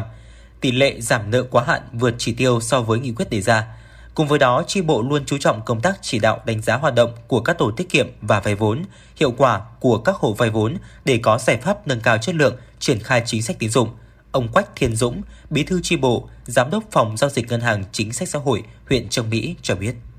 Cùng với cái hội đoàn thể nhận ủy thác rồi cùng cấp ủy đảng chính quyền địa phương đã thực hiện à, tốt các cái công tác liên quan đến nâng cao chất lượng tín dụng À, cho đến nay thì nợ quá hạn của đơn vị là không còn nợ quá hạn. Thế cùng với đó thì qua cái vốn tín dụng chính sách thì hàng năm thì đã giúp các hộ nghèo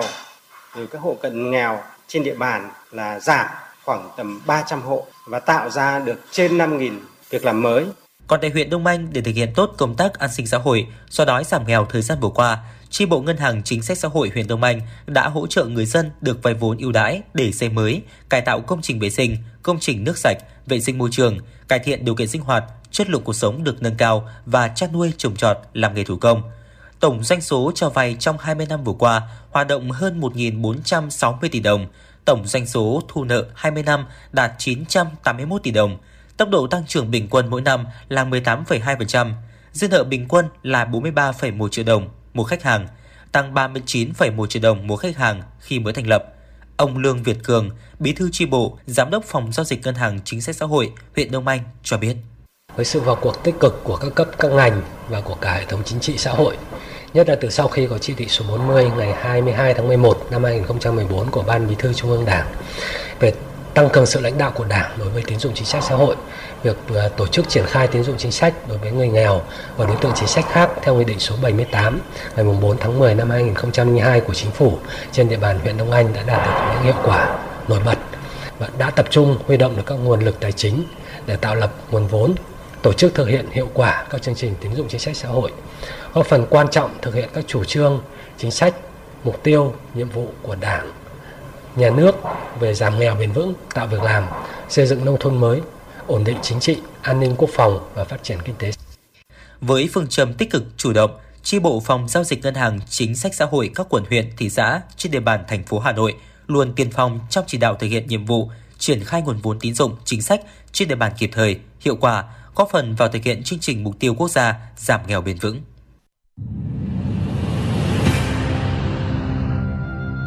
Một cuộc thi có bề dày truyền thống gần 30 năm. Một khởi đầu của các diva làng nhạc Việt. Là bệ phóng cho nhiều tài năng âm nhạc. Tiếng hát truyền hình Hà Nội đã trở lại mùa thi 2023 với tên gọi Tiếng hát Hà Nội với 4 vòng thi bắt đầu từ ngày 23 tháng 9 năm 2023.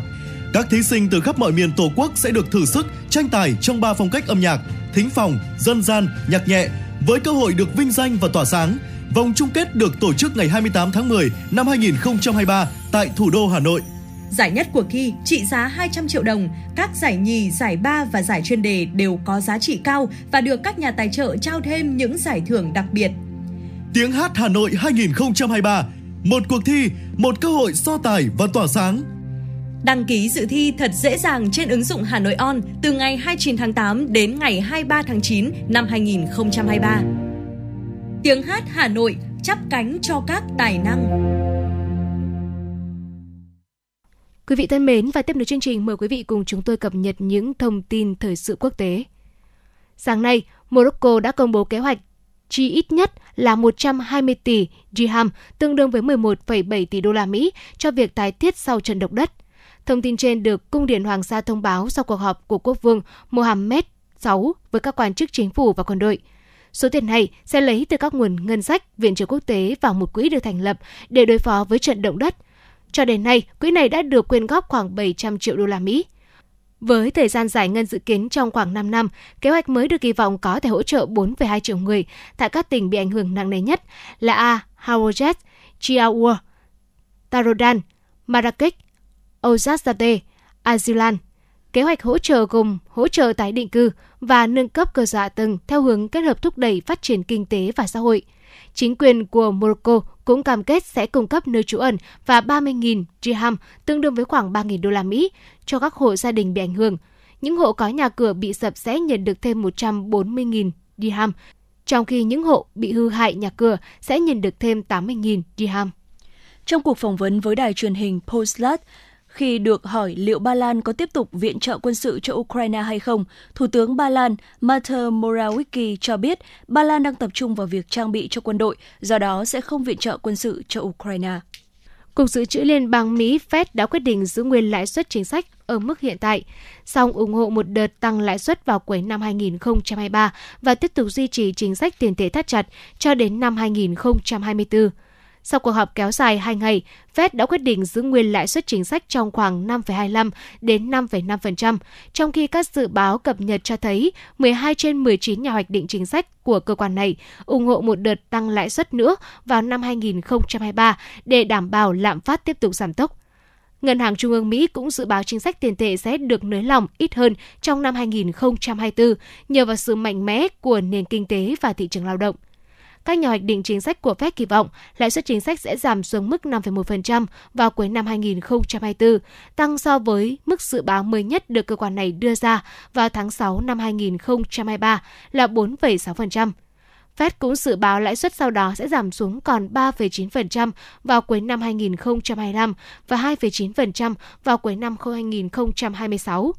Ngân hàng Trung ương Mỹ cũng tiếp tục dự báo lạm phát sẽ giảm xuống dưới 3% trong năm 2024 và sẽ quay trở lại mức 2% vào năm 2026. Tuy nhiên, cơ quan này dự báo tốc độ tăng trưởng kinh tế của Mỹ sẽ chậm lại vào năm 2024, xuống còn 1,5% sau khi điều chỉnh tốc độ tăng trưởng của năm 2023 lên mức 2,1%. Sau lệnh cấm xuất khẩu gạo từ Ấn Độ gây thiếu hụt nguồn cung, nông dân nhiều quốc gia đang tìm cách thúc đẩy sản xuất để tăng doanh thu khi giá cả tăng cao. Hỗ trợ nông dân trồng lúa gạo cũng là một ưu tiên với chính phủ mới của Thái Lan. Thủ tướng Sretha Thavisin cho biết chính phủ đang có kế hoạch tăng đầu tư cho quản lý nguồn nước và các công nghệ để nâng cao năng suất cũng như tìm thị trường mới. Thưa quý vị, xin được tiếp tục với những thông tin quốc tế đáng chú ý tiếp theo. Bộ Tình trạng khẩn cấp Liên bang Nga xác nhận đã có 5 người thiệt mạng trong vụ nổ khí ga xảy ra hôm qua tại một tòa trung cư cao tầng ở thành phố Balashika. Vụ nổ đã làm sập tầng 3, 4 và 5 của tòa nhà trung cư 9 tầng. Có ít nhất là 10 căn hộ bị hư hại nghiêm trọng trong vụ nổ. Sau khi nhận tin báo, lực lượng chức năng đã nhanh chóng có mặt tại hiện trường, triển khai công tác tìm kiếm cứu nạn. Nguyên nhân vụ nổ đang được tiến hành điều tra. Thưa quý vị và các bạn, để bảo đảm mục tiêu tăng trưởng kinh tế nông nghiệp trong năm 2023 đạt từ 2,5 đến 3%, ngành nông nghiệp Hà Nội đã và đang triển khai nhiều giải pháp nhằm phát huy hiệu quả thế mạnh của những vùng sản xuất nông nghiệp, hàng hóa.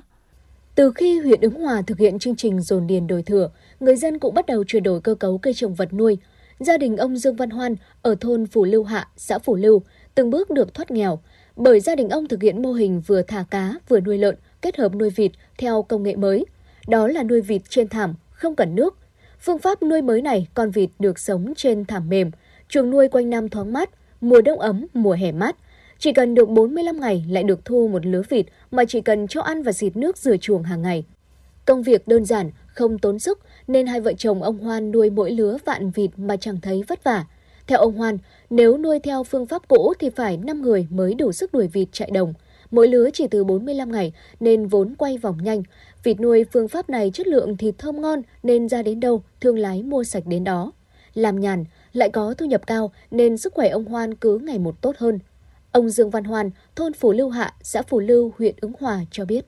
Làm ăn bây giờ mà không phát triển, không công nghệ, không công nghiệp sẽ không đạt. Tôi khẳng định điều mà công nghệ rất quan trọng trong với người người người dân, người nông dân không công nghệ thì một mình hai vợ chồng già chúng tôi không thể làm được hàng vạn con vịt nhưng vì công nghệ cho nên là chúng tôi làm được mà làm rất nhàn. Tôi chỉ còn độ 20 phút đã làm xong việc rồi là đổ cho ăn rồi. Cho nên là làm nó áp dụng công nghệ là quan trọng. Cũng ở cái tuổi thất thập cổ Lai Hy, ông Nguyễn Duy Hùng, thôn Quảng Tái, xã Trung Tố vẫn say sưa với ruộng đồng. Từ khi dồn tất cả diện tích về một khu và được nhà nước cho vét bùn, đào ao thả cá với 2.000 mét vuông mặt nước, Toàn bộ diện tích canh tác tập trung về một nơi đã giúp ông Hùng thiết kế hệ thống cho ăn, dẫn nước, chỗ đặt máy bơm, nhà kho chứa cám dễ dàng thuận lợi. Cũng nhờ đó mà thu nhập từ chăn nuôi con cá đã cao gấp nhiều lần cây lúa. Ông Nguyễn Duy Hùng, thôn Quảng Tái, xã Trung Tố, huyện Ứng Hòa cho biết. Được quan tâm của ờ, chính quyền địa phương, rồi của nhà nước, rồi của là cái hệ thống điện, rồi hệ thống đường là cũng hỗ trợ một phần là, là là nói chung là điện khỏe thì mình mới đầu tư theo cái hướng bài bản tức là con cá nuôi công nghiệp, nuôi theo hướng công nghiệp mà nuôi nó, mình có đầu tư khoa học kỹ thuật vào thì nuôi nó hiệu quả hơn. Tức là trước kia ruộng là mình dồn có khi là 8 người là làm cái ruộng, nhưng nếu bây giờ mà dồn vào để 8 người đấy thì một người thì là người ta làm được, một người để làm thủy sản là làm được thì tức là cái hiệu quả tức là hiệu quả đã hơn rồi nhưng mà số nhân lực lại ít hơn. Và một người nó đúng là bố trí khoa học nào từ 4 giờ sáng chỉ một ngày chỉ còn 4 tiếng sáng 2 tiếng chiều 2 tiếng là xong hết. Mỗi năm cũng thu nhiều tỷ đồng và tạo công an việc làm cho gần ba chục lao động khác nhờ đào ao thả cá và trồng cây ăn quả trên những chân ruộng cấy lúa kém hiệu quả. Ông Nguyễn Đình Viện, xã Thư Phú, huyện Thường Tín thấy rằng nếu cứ mãi làm ăn nhỏ lẻ manh mún thì chuyện đủ ăn còn khó, nói chi đến việc làm giàu nhưng nhờ có chủ trương cho dồn đổi, tích tụ đất ruộng mà những người nông dân như ông đã mạnh dạn đầu tư, đưa những cây con mới phù hợp hơn vào sản xuất. Ông Viện cho biết. Nhà nước quan tâm thì chúng tôi được đi học ừ, các mô hình để, để làm kinh tế thì chúng tôi ờ, rút ra những cái bài học kinh nghiệm mà làm thế nào để cho nó có hiệu quả uh, kinh tế cho gia đình và làm giàu cho đất nước. Cái thứ nhất, cái thứ hai là gia đình tôi lúc nào cũng có 30 người là lao động chính làm ở đây, một tháng ờ, từ 8 triệu đến 9 triệu. Chuyển đổi cơ cấu cây trồng vật nuôi không chỉ mở hướng cho nông dân Hà Nội làm giàu trên đất lúa kém hiệu quả, mà còn từng bước hình thành những vùng chuyên canh, có thể đưa công nghệ cao vào sản xuất, từ đó làm tăng giá trị cho sản phẩm nông nghiệp. Đây chính là nền tảng để hướng tới một nền nông nghiệp đô thị xanh hiện đại. Bà Lê Kim Dung, Phó phòng Kinh tế huyện Thanh Oai và bà Đặng Thị Tươi, Chủ tịch Hội Nông dân huyện Ứng Hòa cho biết. Trên cơ sở quy hoạch sử dụng đất và những văn bản hướng dẫn sơ bộ của thành phố thì huyện Thanh Hoa cũng đã duyệt uh, chuyển đổi cho các xã thị trấn với một số diện tích. Và hiện nay thì cái diện tích chuyển đổi mà các xã thị trấn đã thực hiện được thì cái hiệu quả rõ rệt hẳn so ờ, phải hiệu quả bình thường tăng gấp 3 đến 4 lần so với cái lúa. Và đặc biệt là đối với một số huyện đã xây dựng được mô hình sản xuất ứng dụng công nghệ cao ví dụ như đối với hoa lan uh, hồ điệp ở Mỹ Hưng rồi cái chăn nuôi lợn sinh học ở Hoàng Long và một số các cái mô hình khác đã việc chuyển đổi cơ cấu cây trồng vật nuôi thực sự đem lại hiệu quả cho người dân và trong thời gian tới, thì sự chỉ đạo của nhân dân huyện ủy và nhân dân huyện Hoa cũng sẽ tiếp tục là đẩy nhanh các cái mô hình sản xuất ứng dụng công nghệ cao và sản xuất theo cái hướng Việt Gáp an toàn để nâng cao hiệu quả kinh tế cho người dân. Toàn huyện đã chuyển đổi được 1.017 hecta à, từ đất à, hai lúa kém hiệu quả sang các mô hình khác cho hiệu quả kinh tế cao hơn và có những mô hình thủy sản ấy thì cho hiệu quả kinh tế cao hơn gấp nhiều lần 5 đến 7 lần cá biệt thì à, đến hàng chục lần so với trồng lúa thế thì à, cho nên là cũng đem lại cái thu nhập rất là khá cho thứ nhất là đem lại cái à, nâng cao cái thu nhập trên hecta canh tác và đem lại cái thu nhập cho người dân nông thôn. Tuy nhiên, việc phát triển các vùng sản xuất chuyên canh vẫn gặp không ít khó khăn vướng mắc mà bản thân người nông dân doanh nghiệp, hợp tác xã dù đã rất nỗ lực nhưng rất khó giải quyết. Ông Nguyễn Duy Hùng, thôn Quảng Tái, xã Trung Tú, huyện Ứng Hòa và ông Nguyễn Trọng Long, giám đốc hợp tác xã chăn nuôi Hoàng Long, huyện Thanh Oai cho biết. Với chính quyền địa phương là quan tâm cho đến cái nguồn nước sạch. Nếu lấy được nguồn nước sạch thì chúng tôi làm. Hiện nay là hợp tác xã chúng tôi rất cần nhập cái giống lợn uh, ông bà uh, cụ vị từ ở nước ngoài về mà đặc biệt là cái giống gen cộng của cộng hòa pháp ấy đây là cái giống mà chúng tôi đã nuôi cách đây hàng gần chục năm rồi cho ra chất lượng thịt cũng như là với cái tăng trọng hàng ngày của nó là rất tốt. Đặc biệt, với các đơn vị làm nông nghiệp công nghệ cao, khi cần nguồn vốn để phát triển thì tiếp cận cũng không mấy dễ dàng. Cho nên câu chuyện thiếu vốn vẫn luôn là vấn đề nan giải đối với người nông dân nói chung và các doanh nghiệp làm nông nghiệp công nghệ cao nói riêng. Anh Ngô Minh Trưởng, xã Mỹ Hưng, huyện Thanh Oai cho biết. Bây giờ làm nông nghiệp công nghệ cao thì cũng mong là huyện thì hỗ trợ cho nhất là cái đất nó được ổn định lâu dài. Vì khi đầu tư vào đây cũng cần một số tiền lớn. Xác định tích tụ ruộng đất là việc khó nhưng phải làm vì phải có ô thửa lớn mới thúc đẩy sản xuất hàng hóa, đầu tư khoa học công nghệ, tạo ra giá trị kinh tế cao, có tính cạnh tranh, tiến tới có đủ sản phẩm phục vụ công nghiệp chế biến hoặc xuất khẩu. Và theo Sở Nông nghiệp và Phát triển Nông thôn Hà Nội, với những quy định mà Hà Nội đang áp dụng hiện nay, thì quá trình đền bù giải phóng mặt bằng để có được quỹ đất sạch giao cho doanh nghiệp đầu tư tốn một lượng chi phí cao gấp 5 lần so với các địa phương khác. Do đó với Hà Nội, để có thể tích tụ được ruộng đất, thu hút doanh nghiệp và đầu tư, tạo ra bước đột phá cho quá trình phát triển sản xuất nông nghiệp tại địa phương vẫn không hề đơn giản. Ông Nguyễn Xuân Đại, Giám đốc Sở Nông nghiệp và Phát triển Nông thôn Hà Nội cho biết. Đối với Hà Nội thì cái đất đai, cái đất đai thì hiện nay là một trong những ít số địa phương mà áp dụng cái chính sách đền bù giải phóng mặt bằng ấy, à, áp dụng kịch khung của quy định của chính phủ với à, năm 5 lần. Thế và thực tế thì một hecta khi mà thu hồi để triển khai dự án giá trị cái tiền đền bù giải phóng bằng khoảng gần 10 tỷ đồng.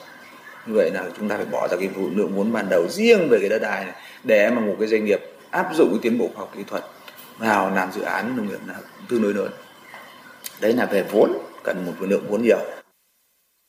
Trong định hướng phát triển, ngành nông nghiệp thủ đô đặt mục tiêu tiếp tục mở rộng các vùng sản xuất nông nghiệp hàng hóa tập trung, quy mô lớn, để khuyến khích người dân thực hiện dồn ô đổi thừa, đẩy nhanh quá trình chuyển đổi cơ cấu cây trồng vật nuôi trên đất lúa kém hiệu quả. Thành phố sẽ tiếp tục hoàn thiện các cơ chế chính sách, thu hút doanh nghiệp đầu tư vào lĩnh vực nông nghiệp, hỗ trợ phát triển các mô hình sản xuất hàng hóa chất lượng cao, xây dựng các nhà máy chế biến, bảo quản nông sản, hình thành các chuỗi liên kết từ sản xuất đến tiêu thụ sản phẩm và tạo dựng thương hiệu cho nông sản Hà Nội – đây là hướng đi đúng đắn trong bối cảnh nhu cầu về các mặt hàng nông sản chất lượng cao ngày càng lớn, đặc biệt là ở thị trường Hà Nội và xuất khẩu.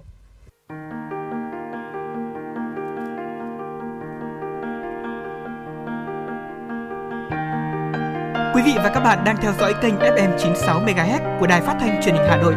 Hãy giữ sóng và tương tác với chúng tôi theo số điện thoại 024 3773 6688. FM 96 đồng hành trên mọi nẻo đường.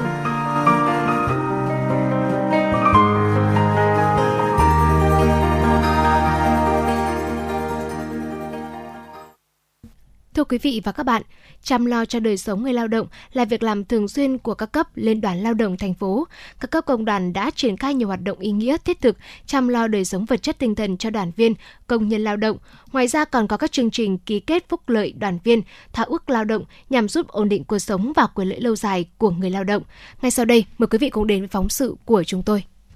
Gắn bó với công ty cổ phần Ladoda đã gần 20 năm, Ngoài mức thu nhập 10 triệu đồng mỗi tháng, chị Nguyễn Thị Thắm còn được công ty hỗ trợ nhà ở miễn phí và nhiều chính sách phúc lợi khác. Trong công việc, công ty không gây áp lực về thời gian tăng ca để chị có thời gian chăm sóc gia đình và nghỉ ngơi phục hồi sức lao động. Năm nay, với mức lương thưởng tiếp tục được cải thiện nên chị rất phấn khởi và hăng say làm việc. Chị Nguyễn Thị Thắm, công nhân công ty cổ phần Ladoda, chia sẻ. Công ty cũng rất quan tâm đến đời sống cán bộ công nhân viên, nhất là như gia đình tôi là hai vợ chồng cùng làm tại công ty. Vừa rồi thì ờ, vợ chồng tôi cũng có phải đi viện và đi mổ. Như ờ, tôi thì là đi mổ giáp, còn chồng tôi là đi capidan thì cũng được ờ, công ty và cùng ban chấp hành công đoàn công ty là trợ cấp. Cả hai vợ chồng là được 50% cái tiền viện phí. Còn về nhà ở thì là công ty cũng có xây những khu tập thể nhà ở cho công nhân. Là một doanh nghiệp có truyền thống hơn 30 năm trong ngành may da với gần 200 công nhân lao động, nhiều năm qua công ty Ladoda không chỉ quan tâm cải thiện điều kiện làm việc mà còn chăm lo chu đáo đời sống tinh thần, vật chất cho người lao động, xây dựng mối quan hệ lao động hài hòa, ổn định, tiến bộ, nhất là trong bối cảnh khó khăn như mấy năm qua ảnh hưởng của đại dịch COVID-19. Song công ty vẫn nỗ lực để đạt được kết quả tốt nhất trong sản xuất kinh doanh và chăm lo cho người lao động. Xác định rõ việc đầu tư cho con người là đầu tư cho tương lai, nhiều năm qua Ladoda đã tập trung đầu tư trang thiết bị sản xuất hiện đại nhằm nâng cao năng suất và cải thiện điều kiện làm việc, đảm bảo an toàn cho người lao động. Ngoài ra công ty còn có những chính sách phúc lợi xã hội tiêu biểu vượt trội như hỗ trợ tiền xăng xe cho công nhân, đặc biệt đối với lao động nữ được trả lương ưu đãi cao hơn nam giới 5% được trợ cấp tiền gửi con hàng tháng đến khi con 2 tuổi. Đặc biệt từ năm 2003 đến nay, La Doda đã dành hơn 3.000 m2 để xây dựng hai khu tập thể, một khu dành cho gia đình, một khu dành cho lao động thanh niên ở miễn phí, được trang bị đầy đủ tiện nghi sinh hoạt và cảnh quan môi trường xanh sạch đẹp đã góp phần động viên tinh thần và san sẻ khó khăn cùng công nhân lao động. Bên cạnh đó, công ty còn có nhiều hoạt động xã hội từ thiện hướng về cộng đồng. Ông Nguyễn Anh Tuấn, Phó Tổng Giám đốc Công ty Cổ phần Ladoda cho biết. Chúng tôi cũng đã sẻ chia với người lao động trong suốt quá trình ờ, hoạt động xây dựng ờ, và sản xuất. Thế thì ờ, chúng tôi có những cái chương trình như hỗ trợ cho người lao động ngoài câu chuyện là um, tiền lương này rồi các thu nhập khác những cái lương thưởng thì chúng tôi đâu đấy thì chúng tôi vẫn có những lập những cái quỹ để hỗ trợ và ủng hộ những người lao động gặp hoàn cảnh khó khăn. Uh, trong lúc ốm đau này rồi uh, gia đình có vấn đề thì thì uh, chúng tôi thì cũng uh, luôn đưa ra Ờ, với những cái ờ, phương châm là luôn đồng hành với người lao động. Còn đối với công ty May 10, ngoài việc nâng cao chất lượng sản xuất, công đoàn tổng công ty còn tổ chức nhiều hoạt động phúc lợi cho đoàn viên người lao động như phối hợp với trung tâm kinh doanh thương mại tổ chức tuần lễ bán hàng ưu đãi, giảm giá cho người lao động, phối hợp với phòng y tế môi trường lao động tổ chức khám sức khỏe định kỳ, khám phát hiện bệnh nghề nghiệp và khám bệnh nghề nghiệp cho người lao động – chăm lo phúc lợi cho đoàn viên, chủ động tìm kiếm ký kết các thỏa thuận với các đối tác để người lao động tại đơn vị được hưởng các ưu đãi khi sử dụng các sản phẩm, dịch vụ thiết yếu. Từ nhiều năm nay, phong trào thi đua lao động sản xuất giỏi thu hút sự tham gia hưởng ứng nhiệt tình của đông đảo người lao động tại nhiều công ty trên địa bàn toàn thành phố. Từ phong trào này xuất hiện nhiều tấm gương điển hình tiên tiến, nhiều sáng kiến hay được áp dụng vào sản xuất, làm lợi hàng tỷ đồng. Bên cạnh đó, công đoàn các công ty còn phối hợp tốt với chuyên môn tổ chức tốt các phong trào thể dục thể thao, văn hóa văn nghệ, phong trào thi thợ giỏi, hội thi bàn tay vàng, xây dựng các quy chế khen thưởng để khuyến khích công nhân hăng hái thi đua lao động sản xuất như thưởng các ngày lễ Tết, thưởng chuyên cần và thâm niên hàng năm. Ngoài ra công đoàn các công ty còn có sáng kiến vận động cán bộ công nhân viên xây dựng quỹ tấm lòng vàng để giúp đỡ các gia đình công nhân có hoàn cảnh khó khăn hoặc không may bị ốm đau. Các hoạt động chăm lo người lao động và chế độ tiền lương, phúc lợi được doanh nghiệp và công đoàn đưa vào thỏa ước lao động tập thể đã đảm bảo quyền lợi cho người lao động. Cùng với sự nỗ lực phát triển sản xuất kinh doanh, nhiều công ty đã thực hiện hiệu quả sáng tạo các chính sách phúc lợi, sẻ chia vì người lao động, tạo điều kiện cho người lao động được làm việc trong môi trường tốt nhất. Khi doanh nghiệp và người lao động có chung mục đích và lợi ích, chính là yếu tố phát huy tinh thần lao động sáng tạo, hăng say của người lao động nhằm thúc đẩy phát triển sản xuất kinh doanh của doanh nghiệp. Quý vị và các bạn đang nghe chương trình Chuyển động Hà Nội chiều được phát trực tiếp trên tần số FM 96 MHz của Đài Phát thanh Truyền hình Hà Nội. Chỉ đạo nội dung Nguyễn Kim Khiêm, chỉ đạo sản xuất Nguyễn Tiến Dũng, tổ chức sản xuất Xuân Luyến, biên tập Minh Thơm, MC Thu Minh Bảo Trâm, thư ký Kim Dung cùng kỹ thuật viên Quốc Hoàn phối hợp thực hiện. Còn ngay bây giờ mời quý vị và các bạn sẽ tiếp tục thư giãn với giai điệu ca khúc Hoa sữa, sáng tác của nhạc sĩ Hồng Đăng do ca sĩ Thanh Lam trình bày.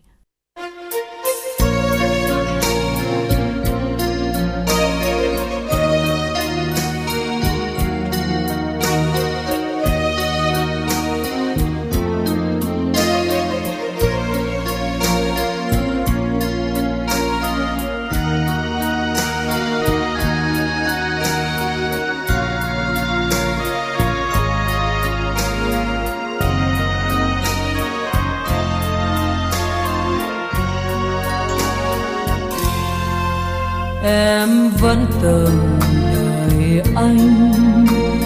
như hoa, từng đợi nắng, như gió tìm rằng phi lao, như trời cao mong bài trắng em vẫn từng đợi anh trên những chặng đường quê tiếng hát ai sao động, thoáng mùi hoa êm đềm. Kỷ niệm ngày xưa vẫn còn đâu đó. Những bạn bè chung, những con đường nhỏ. Hoa xưa vẫn ngọt ngào đầu phố đêm đêm. Có lẽ nào anh lại quên em? Có lẽ nào anh lại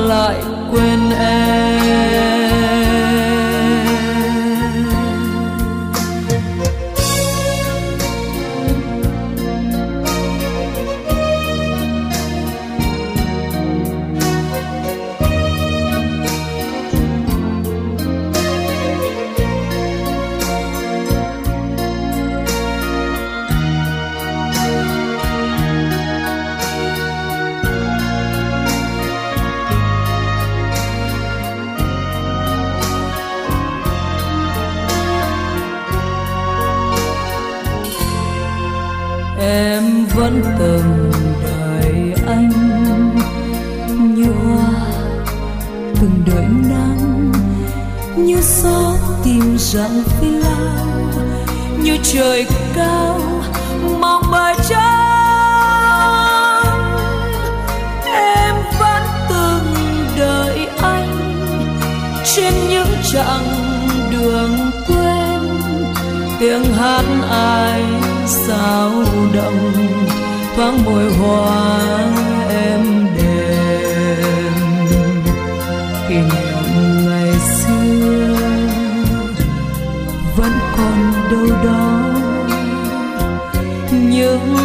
bạn bè chung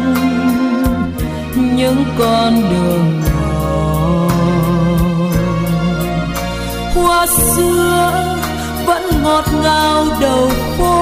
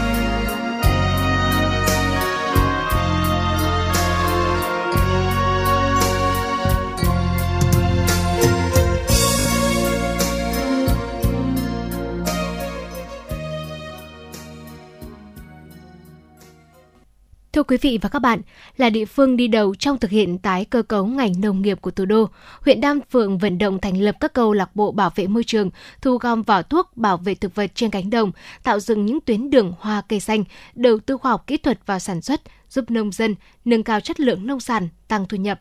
Phản ánh của phóng viên.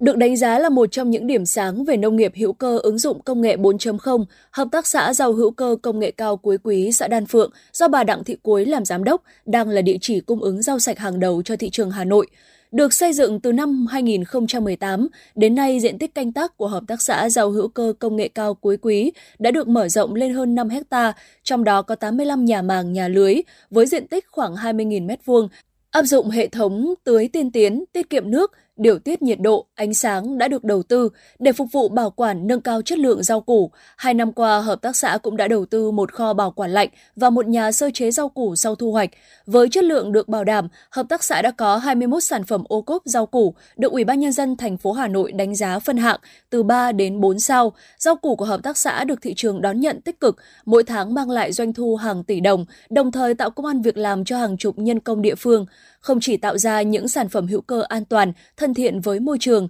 hợp tác xã sản xuất và tiêu thụ rau hữu cơ cuối quý hiện còn là điểm đến trải nghiệm thú vị của học sinh các cơ sở giáo dục trong và ngoài huyện Đan Phượng. Sinh viên nhiều trường đại học, cao đẳng cũng lựa chọn nơi đây để học tập thực tiễn canh tác công nghiệp hữu cơ. Bà Đặng Thị Cuối, giám đốc hợp tác xã rau hữu cơ công nghệ cao cuối quý xã Đan Phượng, huyện Đan Phượng cho biết. Hiện nay sản xuất à, rau hữu cơ ở trên mô hình của mình là trồng 5H, à, có độ 80 cái nhà màng. Đây sản xuất theo hướng hữu cơ, à, theo hữu cơ thì không cần phải chăm sóc nhiều. Nói chung là nhổ rau xong thì dọn cỏ, dọn phụ phẩm ở trong dọn hết ra xong là cho phân vào đánh phay đất lên cho hạt xuống rồi đi ra khỏi thì đóng cửa lại. Ờ, khi nào được thu thì mở cửa ra thu thôi. Rất là đơn giản mà nhàn lắm. Hai nữa là mình làm thế này thì ờ, năng suất cao lắm. Mỗi xào ít nhất phải 5 tạ mà xào nào nhiều phải được một tấn. Thế mà hiện bây giờ thì mình đang ừ, cung cấp cho các cái cửa hàng thực phẩm sạch á, ở trong thành phố và 16 trường mẫu giáo trong huyện Đan Phượng. Những ngày này, vườn nho của hộ anh Nguyễn Hữu Hợi, xã Đan Phượng đang bắt đầu ra hoa kết trái.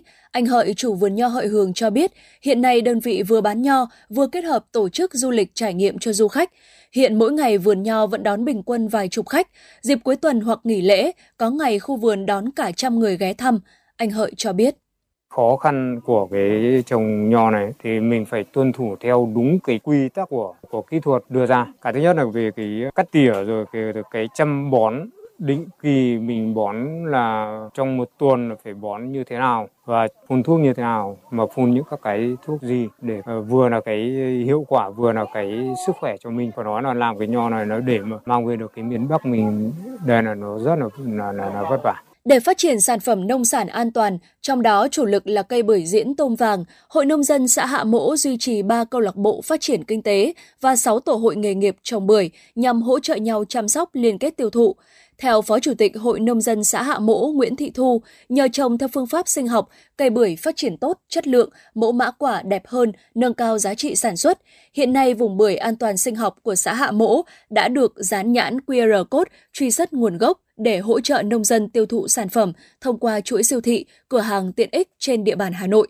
Bà Nguyễn Thị Thu, Phó Chủ tịch Hội Nông dân xã Hạ Mỗ, huyện Đan Phượng cho biết thêm. Đối với các cái mô hình hữu cơ thì là một cái đích mà chúng tôi hướng đến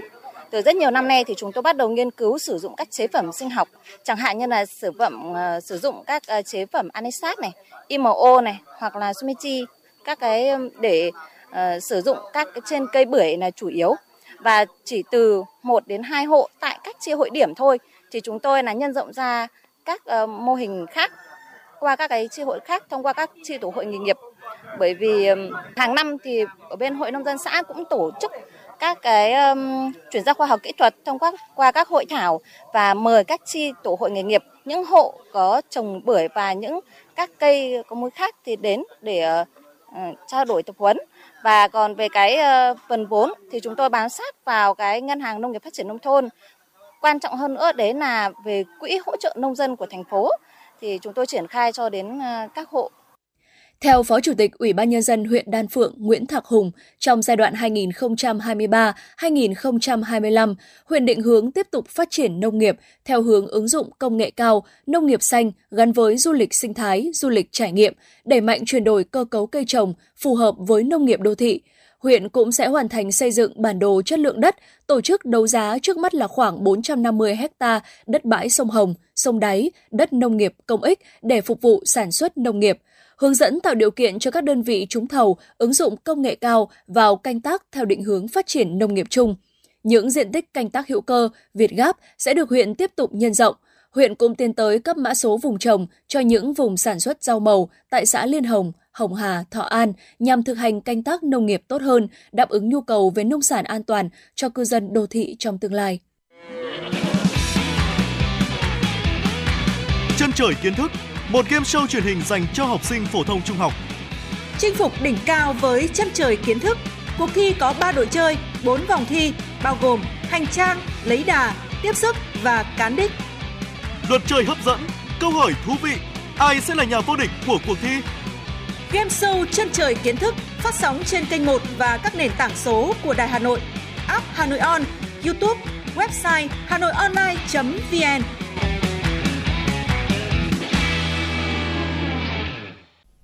Mời quý vị và các bạn chúng ta sẽ cùng đến với những tin tức đáng quan tâm. Trong khuôn khổ Hội nghị Bộ trưởng Thông tin ASEAN lần thứ 16 tại Đà Nẵng, sáng nay Bộ Thông tin và Truyền thông tổ chức hội thảo ASEAN về chuyển đổi số báo chí truyền thông. Hội thảo ASEAN về chuyển đổi số báo chí truyền thông, chuyển đổi số kiến tạo tri thức gồm hai phiên. Phiên thứ nhất có chủ đề Chính sách quản lý và thúc đẩy chuyển đổi số báo chí và truyền thông. Phiên thứ hai giới thiệu cách làm hay, mô hình thành công của chuyển đổi số báo chí truyền thông, kinh nghiệm từ các nước ASEAN. Các đại biểu đại diện cơ quan báo chí thông tin truyền thông các nước ASEAN chia sẻ giải pháp công nghệ và cách làm hay trong việc thúc đẩy chuyển đổi số trong lĩnh vực báo chí. Những nội dung nổi bật được chia sẻ tại các phiên của hội thảo là chuyển đổi số báo chí truyền thông, xu hướng tất yếu của báo chí hiện đại, những thách thức và vấn đề đặt ra với báo chí thế giới và khu vực ASEAN, chính sách thúc đẩy chuyển đổi số trong lĩnh vực báo chí và truyền thông của các nước trong khu vực ASEAN, chia sẻ từ các cơ quan quản lý nhà nước, cách làm hay kinh nghiệm chuyển đổi số từ các cơ quan báo chí truyền thông khu vực ASEAN. Theo báo cáo của vụ Kinh tế số và Xã hội số thuộc Bộ Thông tin và Truyền thông, Ước tính sơ bộ tỷ trọng kinh tế số trên GDP của cả nước năm 2022 là 14,26%, năm 2021 là 11,91%. Quý 2 năm 2023, tỷ trọng kinh tế số trong GDP đạt 14,96%. Về phía các doanh nghiệp cũng đã có những thông tin rất chi tiết về đóng góp cho phát triển kinh tế số. Đại diện FPT cho biết, giải pháp hợp đồng điện tử của doanh nghiệp này, FPT.e-contract, sau khi ra mắt 3 năm đạt hơn 2 triệu giao dịch, hơn 4 triệu đối tác ký và hơn 1.500 khách hàng doanh nghiệp ký kết từ xa hay trợ lý ảo Acabot, giải pháp tự động hóa quy trình nghiệp vụ có khả năng mô phỏng thao tác của con người, giúp ngắn 70% thời gian xử lý quy trình và tiết kiệm tới 21,9 triệu giờ làm việc cho mỗi năm.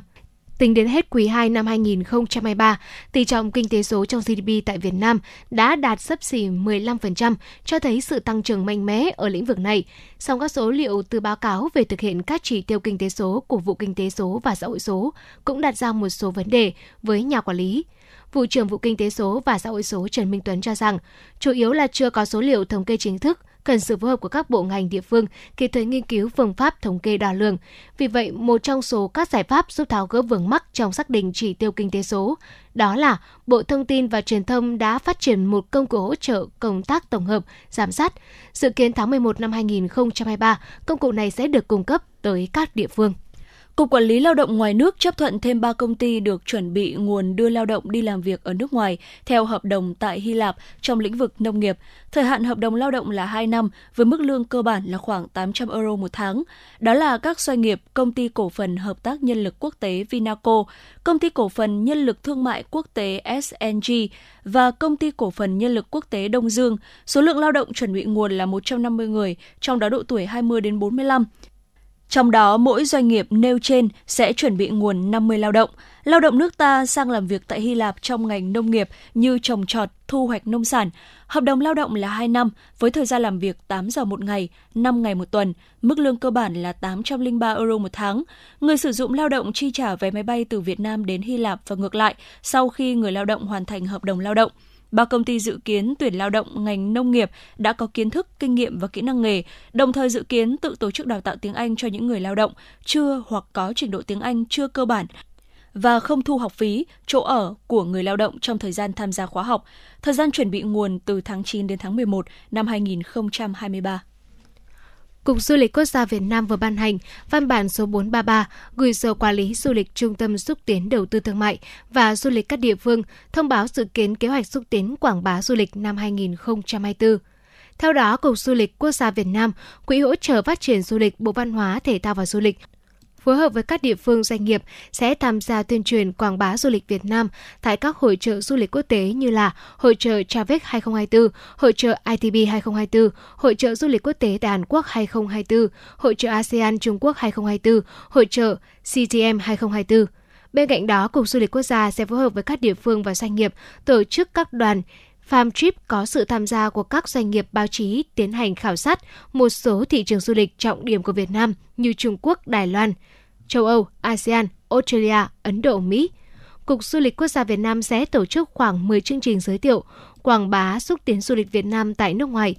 Cục Du lịch Quốc gia Việt Nam đề nghị Sở Quản lý Du lịch Trung tâm xúc tiến đầu tư thương mại và du lịch các địa phương nghiên cứu xây dựng kế hoạch và chủ động phối hợp với Cục Du lịch Quốc gia Việt Nam triển khai kế hoạch xúc tiến quảng bá du lịch quốc gia một cách hiệu quả thống nhất.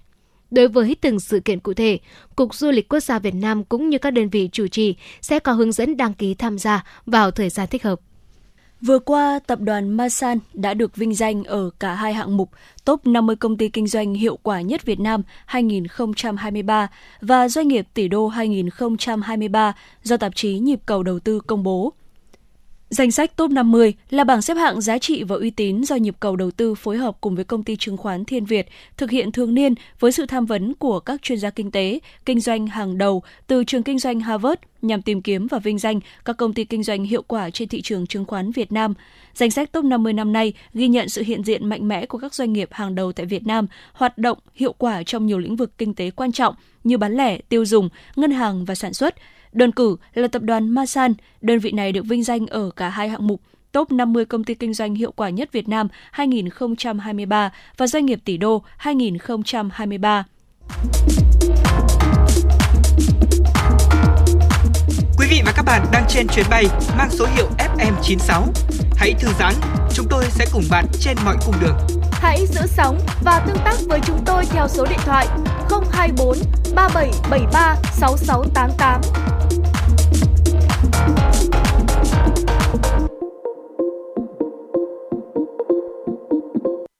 Thưa quý vị và các bạn, được quy hoạch là vành đai xanh của thành phố, trong những năm qua, huyện Phúc Thọ đã đẩy mạnh tái cơ cấu ngành nông nghiệp. Đặc biệt, huyện chú trọng phát triển nông nghiệp sinh thái cùng với khai thác tiềm năng du lịch trải nghiệm, phát triển vùng sản xuất chuyên canh, hàng hóa, ứng dụng công nghệ cao và sản xuất theo chuỗi, bảo đảm vệ sinh an toàn thực phẩm. Khu nhà lưới ứng dụng công nghệ cao của công ty trách nhiệm hữu hạn Bình Minh nằm tại địa bàn thị trấn Phúc Thọ những ngày này đang cho thu hoạch sản phẩm. Ông Vũ Tiến Dũng, quản lý của công ty cho biết, khu vực sản xuất tại thị trấn Phúc Thọ có quy mô 14 ha, trong đó có khu nhà lưới trồng dưa 2 ha và khu trồng nho hạ đen 1,5 ha. Thời điểm này, 8 nhà lưới trồng dưa lúc nào cũng có sản phẩm đưa ra thị trường. Doanh nghiệp trồng dưa lưới theo tiêu chuẩn Việt Gáp, ứng dụng công nghệ cao trong tất cả các khâu. Dưa được gieo hạt từ nhà ươm, khi lên hai lá mầm sẽ được chuyển vào bầu trồng trong nhà lưới.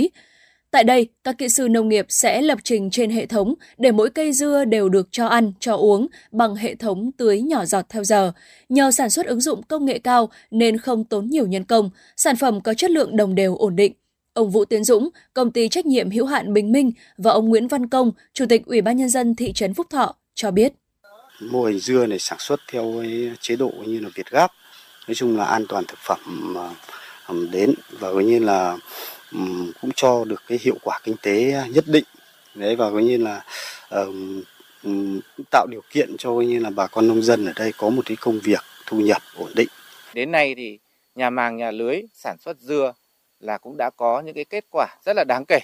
Thế và thực sự là hiệu quả. Thế và đảm bảo về vấn đề an toàn thực phẩm Mô hình trồng dưa lưới chỉ là một trong những điểm sáng của huyện trong việc ứng dụng công nghệ cao vào sản xuất nông nghiệp, bảo đảm an toàn vệ sinh thực phẩm. Ngoài ra, huyện còn có một số mô hình như nuôi gà thả vườn theo hướng Việt Gáp, quy mô 10.000 con trên 4 hộ tại xã Xuân Đình, mô hình chuỗi sản xuất trứng vịt quy mô 6.000 con trên 3 hộ tại xã Phụng Thượng, mô hình nuôi cá chấm đen quy mô 4.000 m2 tại xã Võng Xuyên đã chứng minh hiệu quả kinh tế cao. Huyện cũng phối hợp với Sở Nông nghiệp và Phát triển Nông thôn Hà Nội triển khai nhiều mô hình ứng dụng đồng bộ kỹ thuật công nghệ cao thâm canh bưởi theo tiêu chuẩn Việt Gáp tại các xã Hiệp Thuận, Hát Môn và Võng Xuyên, triển khai cấp mã vùng chuối tại xã Vân Nam, hành tại xã Võng Xuyên, rau tại xã Hát Môn. Hiện tại toàn huyện có gần 7.000 ha đất nông nghiệp, chiếm 58,5% tổng diện tích đất tự nhiên, phân chia thành hai vùng bãi và vùng đồng. Thời gian qua, huyện chú trọng đầu tư cho sản xuất nông nghiệp và coi đây là bước đột phá để chuyển dịch cơ cấu kinh tế, tăng thu nhập cho nông dân.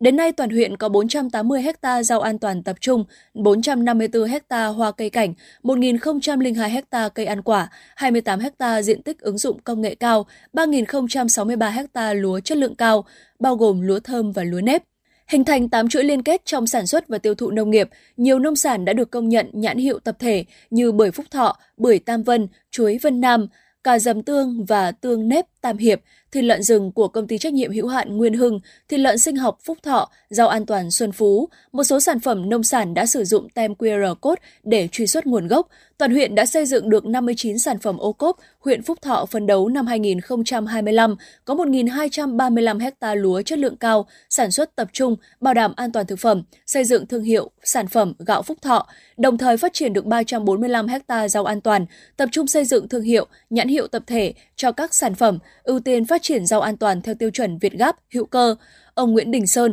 Chủ tịch Ủy ban Nhân dân huyện Phúc Thọ cho biết. Ngoài cái việc à, phát triển các mô hình mới, thì những cái cây con chủ lực của huyện Phúc Thọ mà đã được đăng ký nhãn hiệu tập thể rồi, ví dụ như bưởi Phúc Thọ, bưởi Tam Vân, chuối tiêu hồng Vân Nam, thì Phúc Thọ chúng tôi vẫn luôn luôn duy trì cái việc bảo vệ cái nhãn hiệu tập thể đó để phát triển mở rộng kết nối tiêu thụ cho nhân dân. Đặc biệt hơn nữa là phải thường xuyên tổ chức các cái đợt tập huấn về khoa học kỹ thuật để giữ được cái cái cái phấn đấu, để xây dựng được cái thương hiệu cho cái sản phẩm của Phục Thọ đứng vững được trên thị trường. Và đặc biệt hơn nữa là huyện chúng tôi cũng đã tiếp tục là phối hợp kết nối một số các cái doanh nghiệp lớn đang về để từng bước để hướng dẫn nhân dân theo một cái chuỗi khép kín, tận dụng ví dụ như cái bưởi phúc thọ là phải từ cái khâu sau này chế biến từ hoa bưởi cho tới quả bưởi, hướng tới là ép nước bưởi và cái cuối cùng đó là vỏ quả bưởi để ở từng cái sản phẩm có thể chế biến ra từng cái loại đặc sản riêng mang tên là sản phẩm ô cốp của Phúc Thọ. Thời gian tới, huyện Phúc Thọ tiếp tục khuyến khích người dân phát triển các mô hình sản xuất nông nghiệp sạch, nông nghiệp hữu cơ, sản xuất công nghệ cao và an toàn thực phẩm. Phúc Thọ cũng sẽ tiếp tục tăng cường xúc tiến thương mại, xây dựng thương hiệu, quản lý chất lượng, liên kết phát triển thị trường tiêu thụ sản phẩm, hỗ trợ xây dựng thí điểm cửa hàng kinh doanh, giới thiệu các sản phẩm thế mạnh của huyện, các sản phẩm ô cốp, sản phẩm có nhãn hiệu có nguồn gốc. Bên cạnh đó, huyện cũng đưa ra nhiều giải pháp cụ thể về công tác tuyên truyền, công tác quy hoạch, ứng dụng khoa học công nghệ, thu hút đầu tư thị trường, đào tạo nguồn nhân lực, tổ chức sản xuất giải pháp về môi trường cũng như thực hiện cơ chế chính sách hỗ trợ với tổng kinh phí hỗ trợ thực hiện tái cơ cấu ngành nông nghiệp trên địa bàn huyện giai đoạn 2025 là gần 463 tỷ đồng. Trên cơ sở kết quả đã đạt được, khai thác tối đa lợi thế, Phúc Thọ đã và đang triển khai đồng bộ nhiều giải pháp hướng tới nông nghiệp bền vững. Đây sẽ là tiền đề cho phát triển kinh tế, tạo sức bật để Phúc Thọ xây dựng huyện nông thôn mới điển hình tiên tiến, nâng cao đời sống vật chất tinh thần cho người dân. Ngay sau đây mời quý vị và các bạn chúng ta sẽ cùng thư giãn với giai điệu âm nhạc ca khúc Khi mùa thu đi qua, một sáng tác của nhạc sĩ Phương Anh do ca sĩ Bùi Anh Tuấn và Dương Hoàng Yến trình bày.